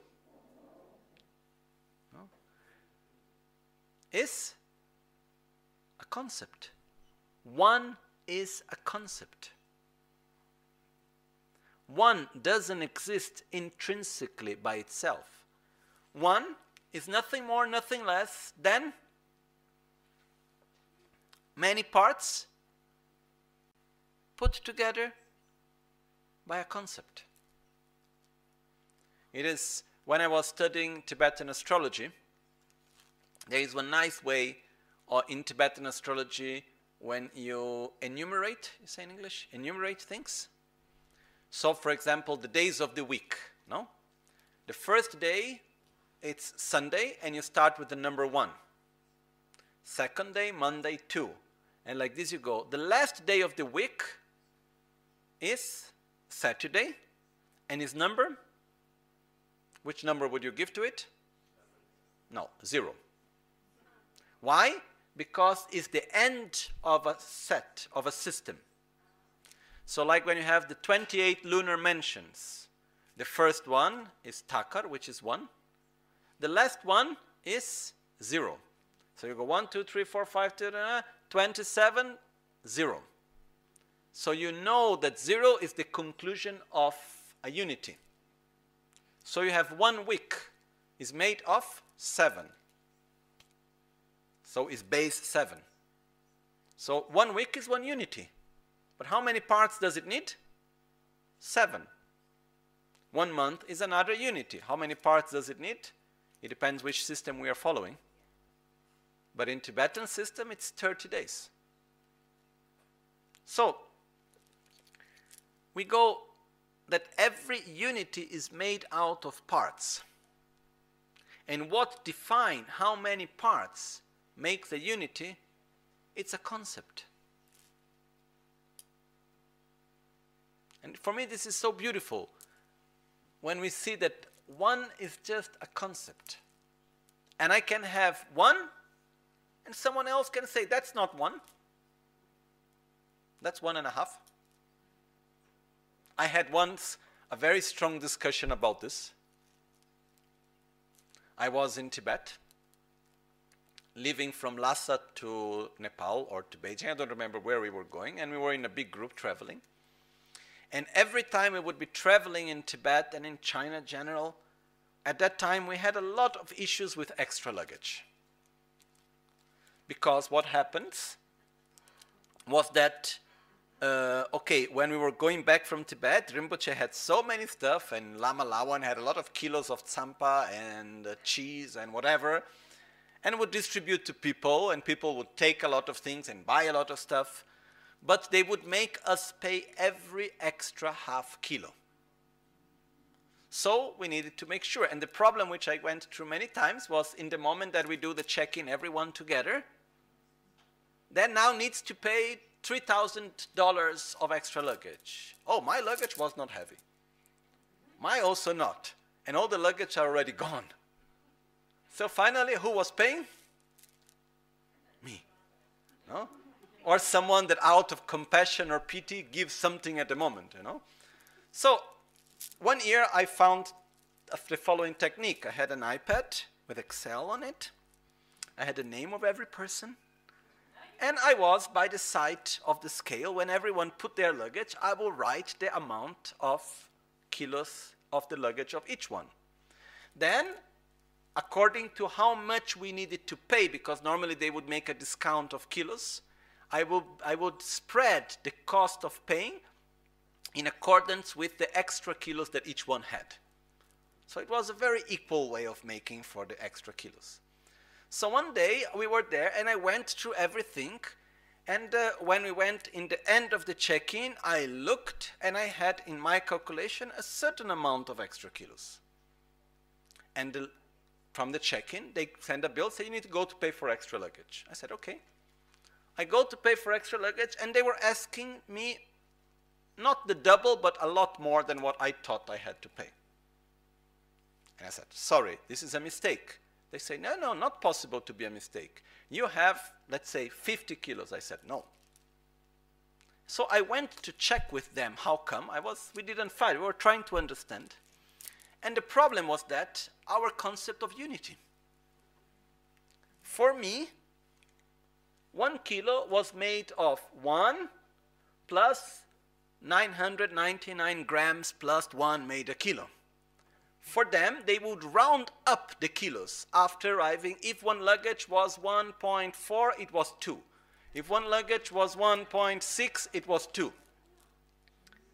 So they would round up. The computer was doing that calculation. It was not something they were doing. They would always round up. You know? So we had a long discussion about unity. And then finally, I win. Basically, the lady at one point, she was so tired, she said, Sorry, then you just go. Because she could not change her system. She saw that I had a different view than hers. And she looked at me and she said, Okay, just go. So, just to say, what means a unity? Maybe for me, a unity means one comma, anything makes a new unity. It's a matter of concept. Maybe a unity means needs a total of 100 parts to make a new unity. Maybe every small part already makes a unity. It's a matter of concept. Okay? So, it's important for us to understand that everything that we see everything that we perceive, it's nothing more, nothing less than a concept attributed at a collection of parts. What is a book? It's a concept, it's a name, book. But the name has the power to put together parts into characteristics and functions. So we attribute characteristics and functions into parts and we make units. What is Lama Michel? I am nothing more, nothing less than a collection of parts at which, or better, I am nothing more, nothing less than a concept, a name, an identity attributed at a collection of parts, which is body and mind. You also.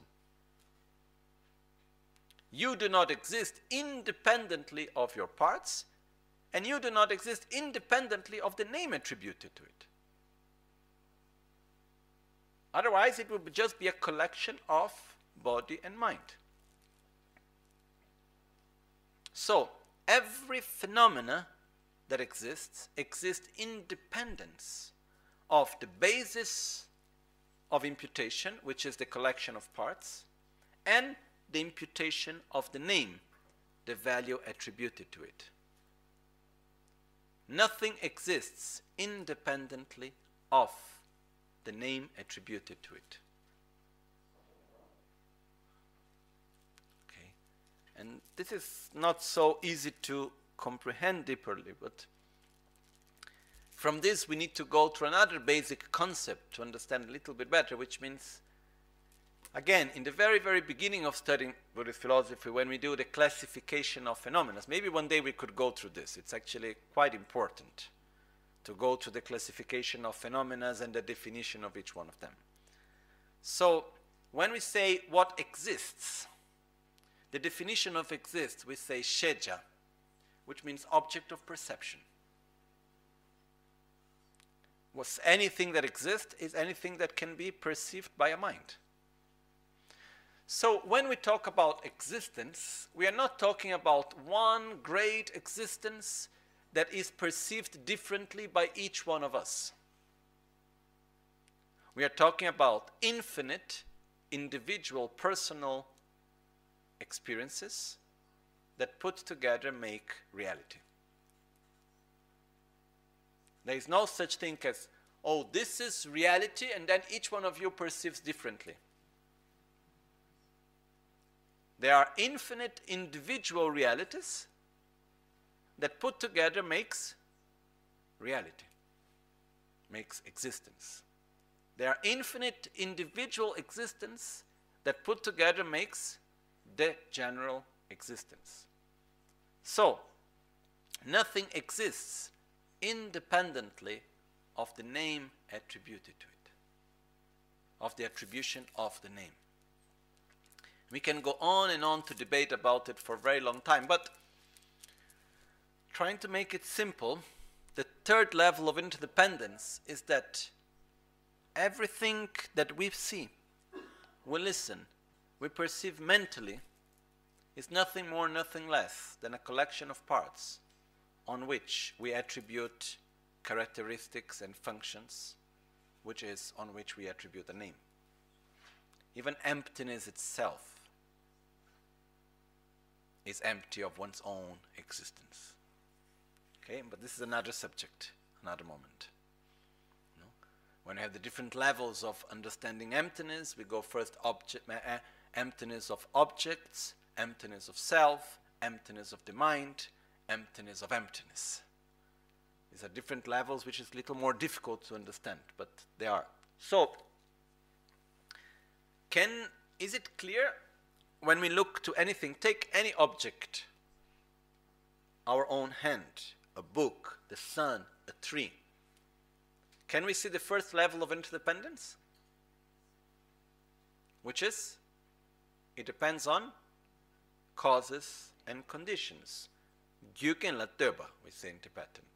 It is, it's dependent on causes and conditions to be as it is.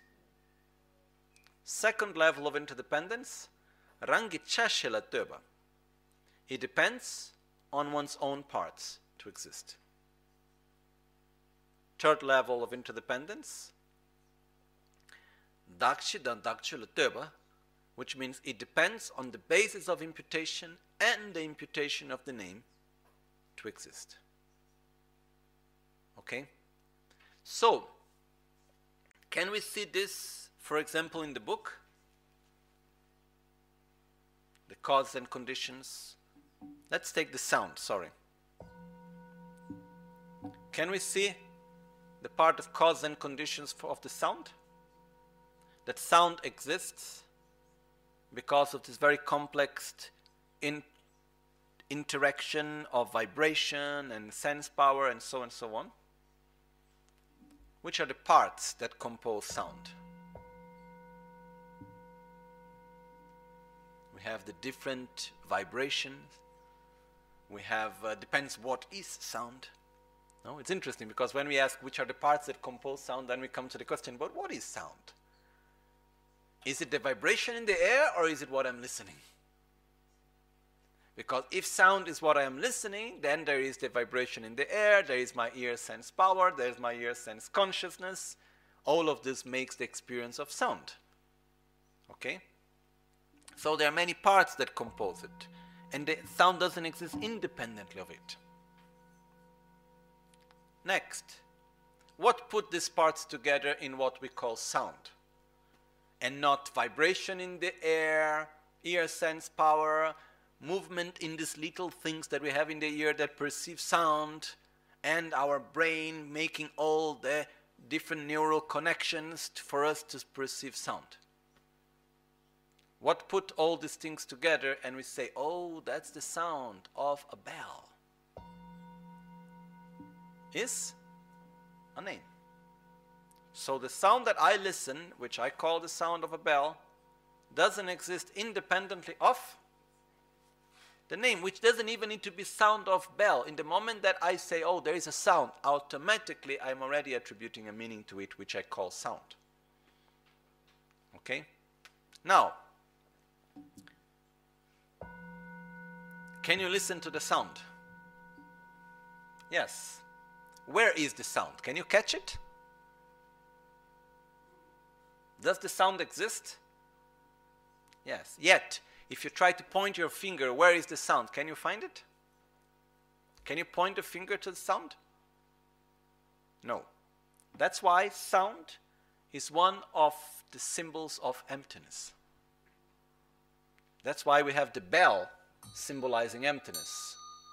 Different reasons, but one of the reasons why the bell symbolizes emptiness and the sound symbolizes emptiness is because it appears Yet, if we try to catch it, we cannot find it.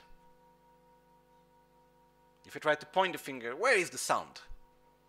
Is it in the bell? Is it in my ear? Is it in between? No. It's in the collection of all the things. Similar to that, every aspect of reality, when we see things, without analyzing, they are just as they appear. If we start to analyze, they do not exist as they appear. Okay? That's why the bell is one of the symbols of emptiness itself. Now, just to conclude for today, let's try to put two things together. First thing, we, we take, for example, the book. First thing, we analyze and we see how the book is interdependent we can see that it depends on many causes and conditions. We can see that the book has many parts and doesn't exist independently of its own parts. And we can see that finally the book is nothing more, nothing less than a concept, a name attributed to this collection of parts. Okay? And consequently, it is always changing because it's made of parts and cause and conditions. It is, at the same time, it is different for everyone that perceives it because it doesn't exist independently of the observer because it's just a concept attributed at a collection of parts. Okay? Now, put aside for one moment this concept, this understanding about the book, and just look at the book. Okay? How does the book appear to us? As simply being there, Does the book appear as being, as depending on cause and conditions? Does the book appear as depending on many parts? Does the book appear as a projection of our own minds, attributing a name to a collection of parts? Or there is just the book? And I can call it as I want, it will always be a book, it is always there. How does it appear to us?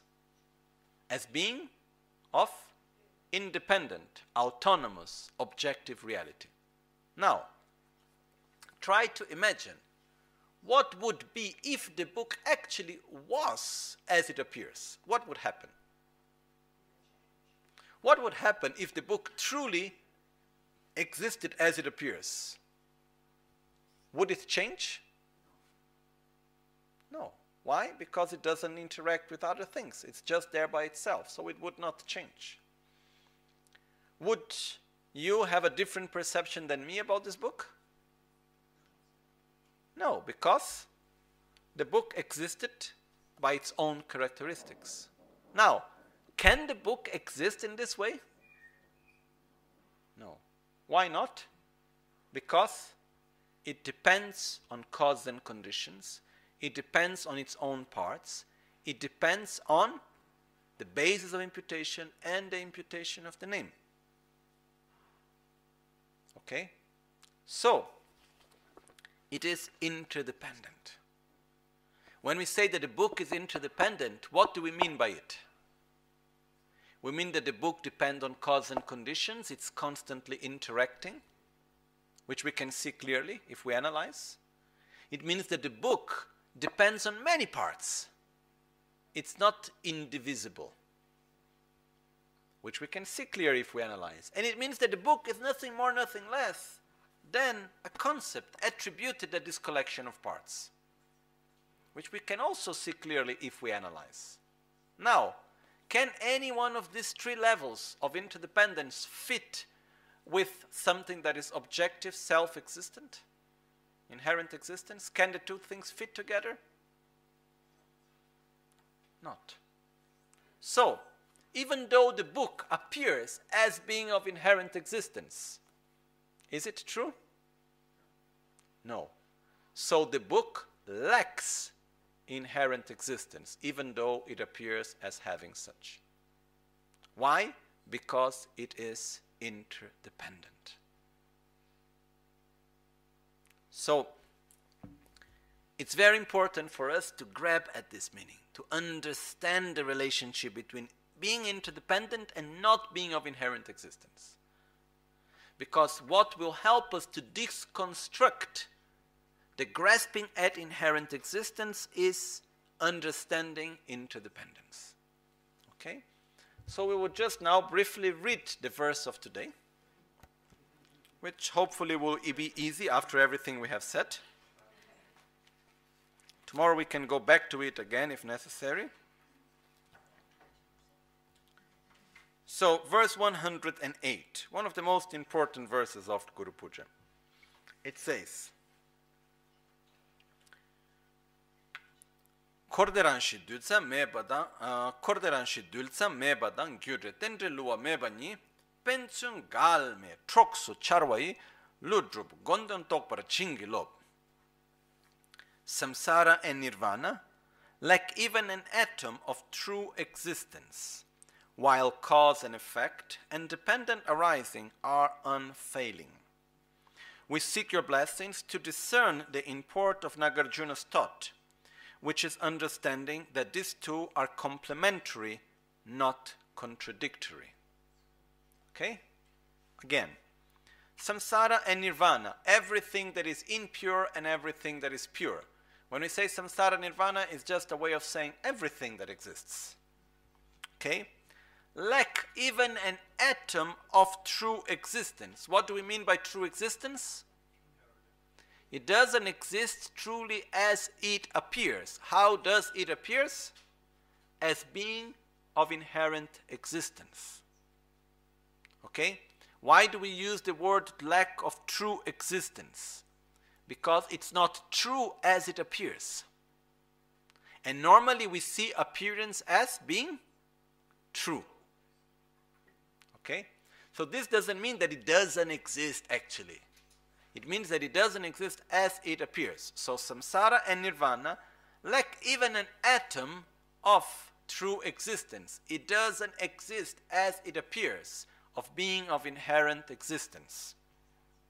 While at the same time, cause and effect and dependent arising, gyutetendril, which means interdependence. When we say cause and effect and dependent arising means interdependence, are unfailing. At the same time that nothing exists inherently as it appears, at the same time it is interdependent. Why? Because if it's interdependent, it cannot be of inherent existence. If it is of inherent existence, it cannot be interdependent. Right? So we seek your blessings to discern the import of Nagarjuna's thought, which is understanding that these two, which are these two, the lack of inherent existence and interdependence, are complementary, not contradictory. So if we are able to understand that if it's interdependent, inevitably it will lack inherent existence. If it lacks inherent existence, inevitably it will be interdependent. Then we have understood, at least conceptually, the thought of Buddha regarding the correct view of reality. When here it's cited Nagarjuna, because Buddha gave in the Sutras of Perfection of Wisdom thousands and thousands and thousands and thousands of examples of the lack of inherent existence. It's like there is the Sutra of Perfection of Wisdom, there is the 100,000 verses, 20,000 verses, 10,000 verses, 8,000 verses, and it repeats very often. And uh, later, after Buddha passed away, there were different interpretations. And one of the tendency was to go into the division, it's to see nature still through duality, which is okay, here is interdependence and here is emptiness as two separate things. But we need to understand clearly that interdependence and emptiness are just two parts of the same. If something is interdependent, inevitably it will lack inherent existence. If something lacks inherent existence, inevitably it will be interdependent. Just like two sides of the same coin. Okay? we need to understand they are mutually dependent, they like mutually inclusive. If it's one, it will be the other. If it's not one, it will not be the other. Okay? So this is the view that Nagarjuna put, put, has put it very clearly. And Buddha Shakyamuni made a prediction that Nagarjuna will come and will be the one that will put clear his teachings about the correct view of reality. So we follow the view that is explained by Nagarjuna there is one text which Nagarjuna wrote, which is called the root of the Madhyamika, Umatsawa Sherab, which was then commented by Chandrakirti, first by Buddhapalita. But Buddhapalita was not very successful in making his text well known. Now, he was from a lower caste, caste and uh, he didn't know how he didn't write in beautiful poetry, so his text was not valued. So he was reborn as Chandrakirti, which came from a noble family and very, was very well versed in poetry. So he rewrote the same text of the previous life, basically, in a, in a new way. And he became very well known. But was the text of Buddhapalita that Lama Tsongkhapa read, and through it he actually had the deeper insight on emptiness. Anyhow, so it's a very important text for us also. But normally, the correct view of reality, the teachings that we follow, it comes from the Sutra of Perfection of Wisdom of Buddha, which was commented by Nagarjuna in the root of uh, the root of wisdom of the middle way, Umatsawa Sherab, which was commented by Chandrakirti in the text which is called Entering into the Middle Way, Umajukpa, which was commented by Lama Tsongkhapa in one text called Umagompa Rapsel, which is clearing the view on entering into the middle way, which is the text which I had the opportunity to study to read, and uh, which is the basis that we use nowadays as a reference point on the correct view of reality. So this is how we go through the lineage. So when it says here, the view of Nagarjuna, it means because after Buddha there were different interpretations on the correct view of reality according to Buddha's teachings. And from this, many traditions were created also. But we follow the view of Nagarjuna because he was the one that could interpret in the most precise, correct way the view of Buddha Shakyamuni. Okay, but it's ultimately the view of Buddha. So this verse, it is actually not so simple, but once we have gone through everything we have gone today, it, not, it becomes not that difficult, right? What, what we need to understand here is that if something is interdependent, it cannot exist out of its own characteristics as it appears. If something lacks inherent existence, it must be interdependent. If it's interdependent, it must lack of inherent existence. So interdependence and the lack of inherent existence are just two ways of looking at the same thing, at the same reality. The lack of inherent existence is the way how things are not. Interdependence is the way how things are. Okay? So the point in which we need to arrive is that in the moment that we see interdependence, it connects us automatically to block inherent existence. If it's impermanent, means it interacts, oh, then it cannot exist by its own characteristics, by its own self. If it depends on its parts, if it depends on the imputation of the name, it cannot exist by its own characteristics as it appears. And if it exists, if it lacks inherent existence, it means it is interdependent. When we need to put these two together, then we are on the right view.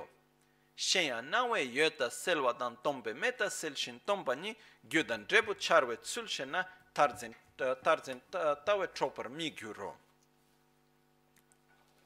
We just conclude with these beautiful verses.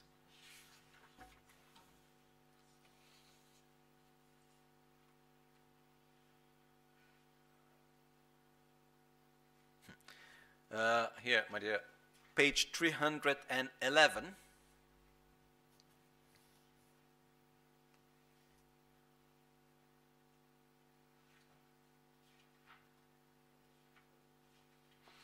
There is here one part which is coming from one text which we studied, which is the question, the questions by Lama Tsongkhapa and the answers by Panchen Losang Chogi Gyaltsen, no?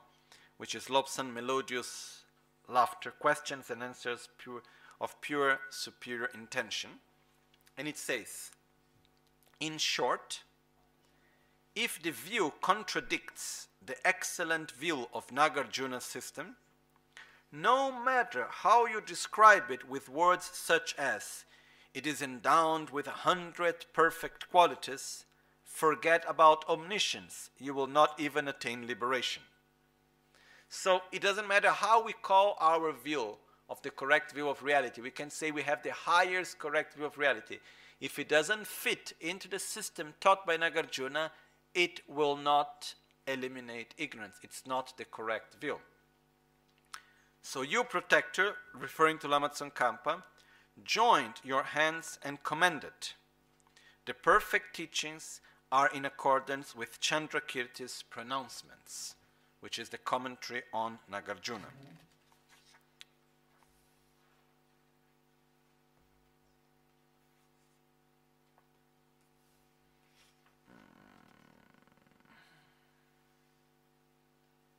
Okay, page 312. I wanted to conclude today with these verses from Lama Tsongkhapa.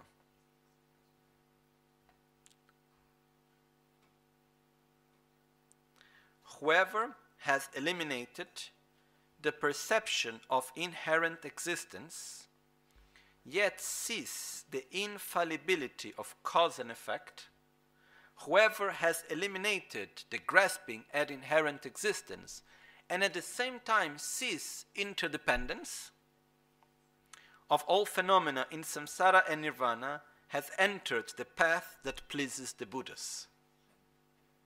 Okay? So whoever has eliminated the perception of inherent existence, which means whoever is able that to see, oh, it appears to me as being of inherent existence, but it is not. And at the same time can see the interdependence within it, and yet sees the infallibility of cause and effect of all phenomena in samsara and nirvana, has entered the path that pleases the Buddhas. If non deceptive dependent related appearance is accepted as being separate from emptiness, if interdependence is seen as something separate from emptiness, for as long as their existence is seen as being separate, you have not realized the true intent of the Muni.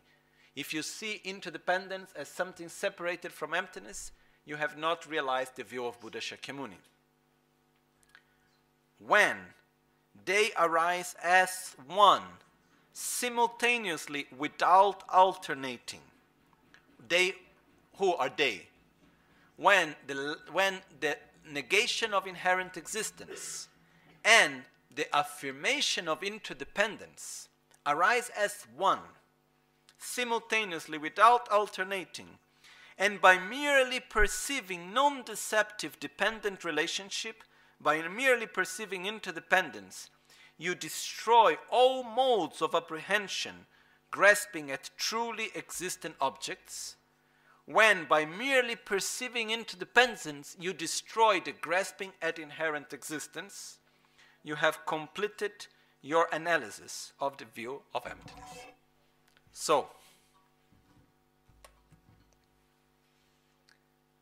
we have this incredible opportunity, thanks to the kindness of our gurus, that have guided us hand by hand, step by step, for so many centuries, up to now, to help us to see reality clearly. You know? And for me, it's very touching to see that here we are in Italy, 2020, in a complete different context, and we are able to understand, we are able to see, you know, what has not been seen by most. What took so much effort and time to show us. You know, if we can just grasp at reality for an instant, if we can reach this verse and we are able to connect with it, to understand it, then we have already done a lot. There is one text which says, the simple fact of doubting inherent existence is already a punch in the face of ignorance. If we are able to understand clearly what we have just said, then we are clearly on the correct path to enlightenment. No? I will read once again the verse from the three main aspects of the path in page 312 here. And one more verse coming after when they arise as one, simultaneously without alternating, and by merely perceiving non deceptive dependent relationship, you destroy all modes of apprehension grasping at truly existent objects. You have completed your analysis of the view of emptiness. Shenyang, Nangwe Yota Selwadang, Tongpe, Meta Selshin Tongpani, gyudan charwe tawe tropar migyuro.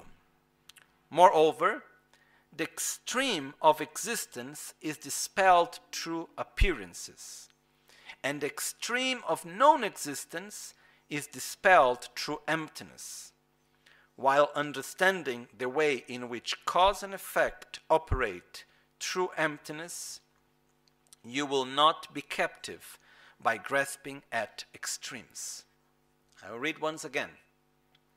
Moreover, the extreme of existence, which is the extreme of existence? Eternalism, that reality exists independently of the observer and so on, just as it appears to us. It's dispelled, is eliminated through appearance, interdependence. Okay? Because in the moment that something exists interdependently, it cannot exist by its own characteristics. So the extreme of eternalism is eliminated by their understanding of appearance, which is interdependence. While the extreme of non existence is eliminated, is dispelled through the realization of emptiness. Because if something lacks inherent existence, it exists. No? Tongpa ni rongwa tela tamche gyur. To whatever emptiness is fit, everything else is fit. If something lacks inherent existence, then it exists. So, which means that if we need to understand that the basis for something to exist is that it lacks inherent existence. So once we understand that, while understanding the way in which cause and effect, interdependence, gross, subtle, very subtle, operate through emptiness.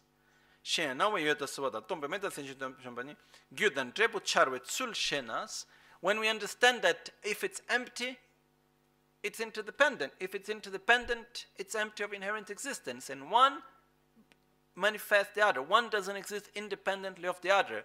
Once we understand that, then you will not be captivated by grasping at extremes. You will be free from extremes. Suk tombao, tomba ni sukso. In the, in the Heart Sutra, form is emptiness, emptiness is form. Form means also appearance is interdependence, how things appear. So appearance, interdependence is emptiness. Emptiness is interdependence. One doesn't exist without the other. Okay? I will just read this next line. Also by Lama Tsongkhapa in a text called Essence of Eloquence Praising the Buddha. Ignorance is the root of whatever faults there are in the world. They are all overcome by anyone who perceives the dependent relationship that you have taught. At that time, how could the wise not comprehend the path of dependent arising that you have taught?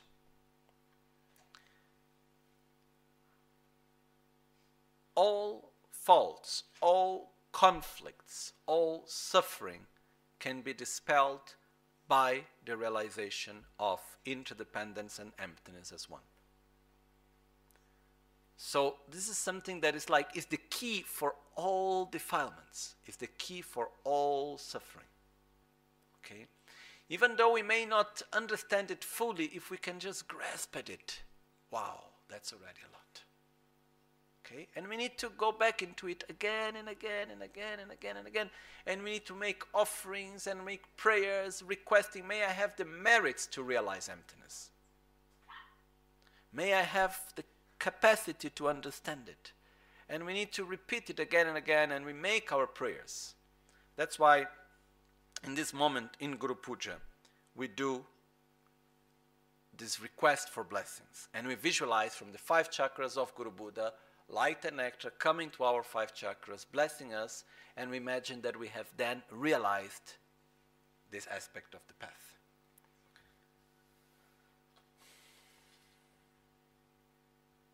Hmm. I will just.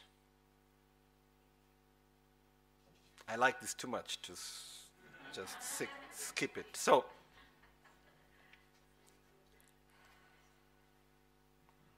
In the Perfection of Wisdom Sutra, regarding the Perfection of Wisdom Sutra, here Nagarjuna have also said, those who understand the emptiness of phenomena see cause and effect as valid. This is more amazing than the amazing, more wondrous than the wondrous.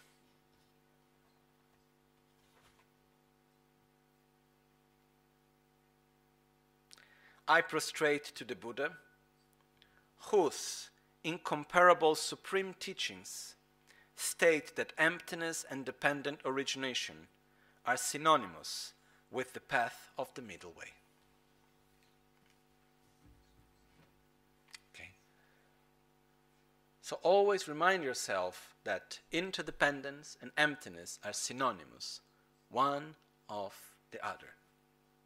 We should always go back into that. The more we meditate on the lack of inherent existence, the more we see reality as solid.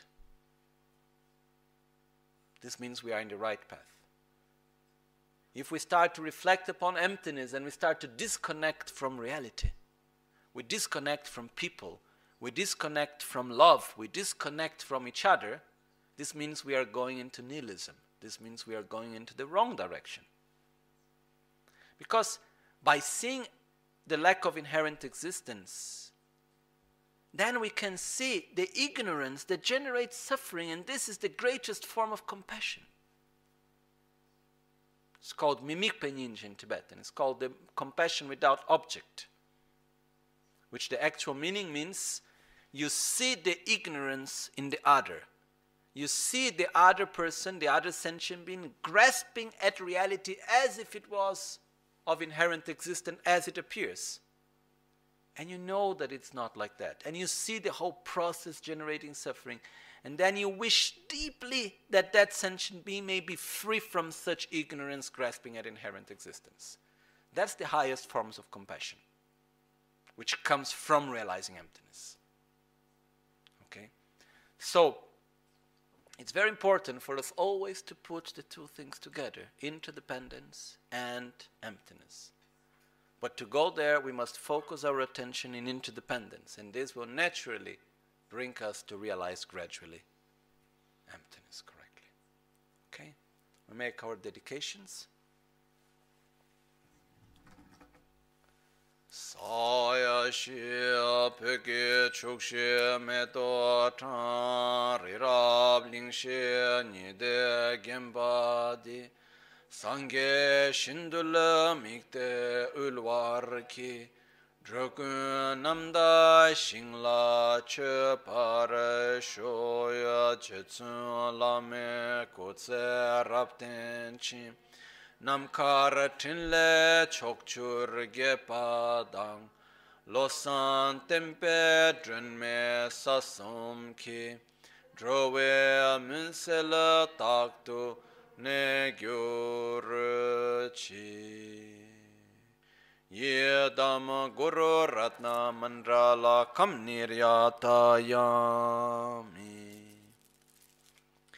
kewa kuntu yanda lama dan chalme cheke pela longche ching sadan lamge yenten rabzo ne dorje change kopa nyur tobe sho. Yanda tawa rimbo che ma ke panam ke gyur chi. Kepa nyampara me pa yang. Kongne konto pelware shon gewa di nyurdo da lama sangye drup gyurune drowa chikyang ma lupa te sala köpare sho nimo dele tsendele nime kunyan dele kshin Nyinsen takto delekpe koncho sumke jingilo, koncho sumke ngodrubat sol koncho sumke trashisho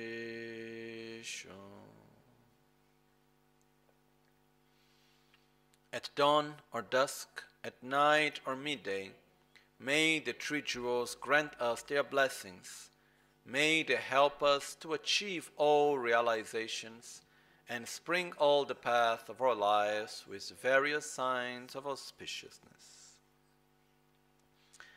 Simche neba chinye pa nyurdu nele targyurche drowe chungwa mebrasho menama tudan denba dan sanga dejo druba ye kandro simbo laso pa ninje semdan dengyurche chona kuna lyudan sim dunga neba chinye pa teda dagi sonam ki dega gyatso.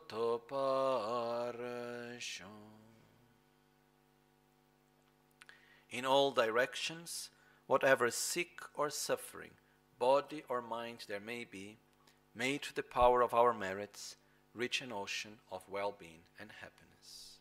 Repeat after me. Sem chosudro, lam lam la parche, mi. May the mind become the Dharma. May the Dharma become the path. May the path be free from interferences.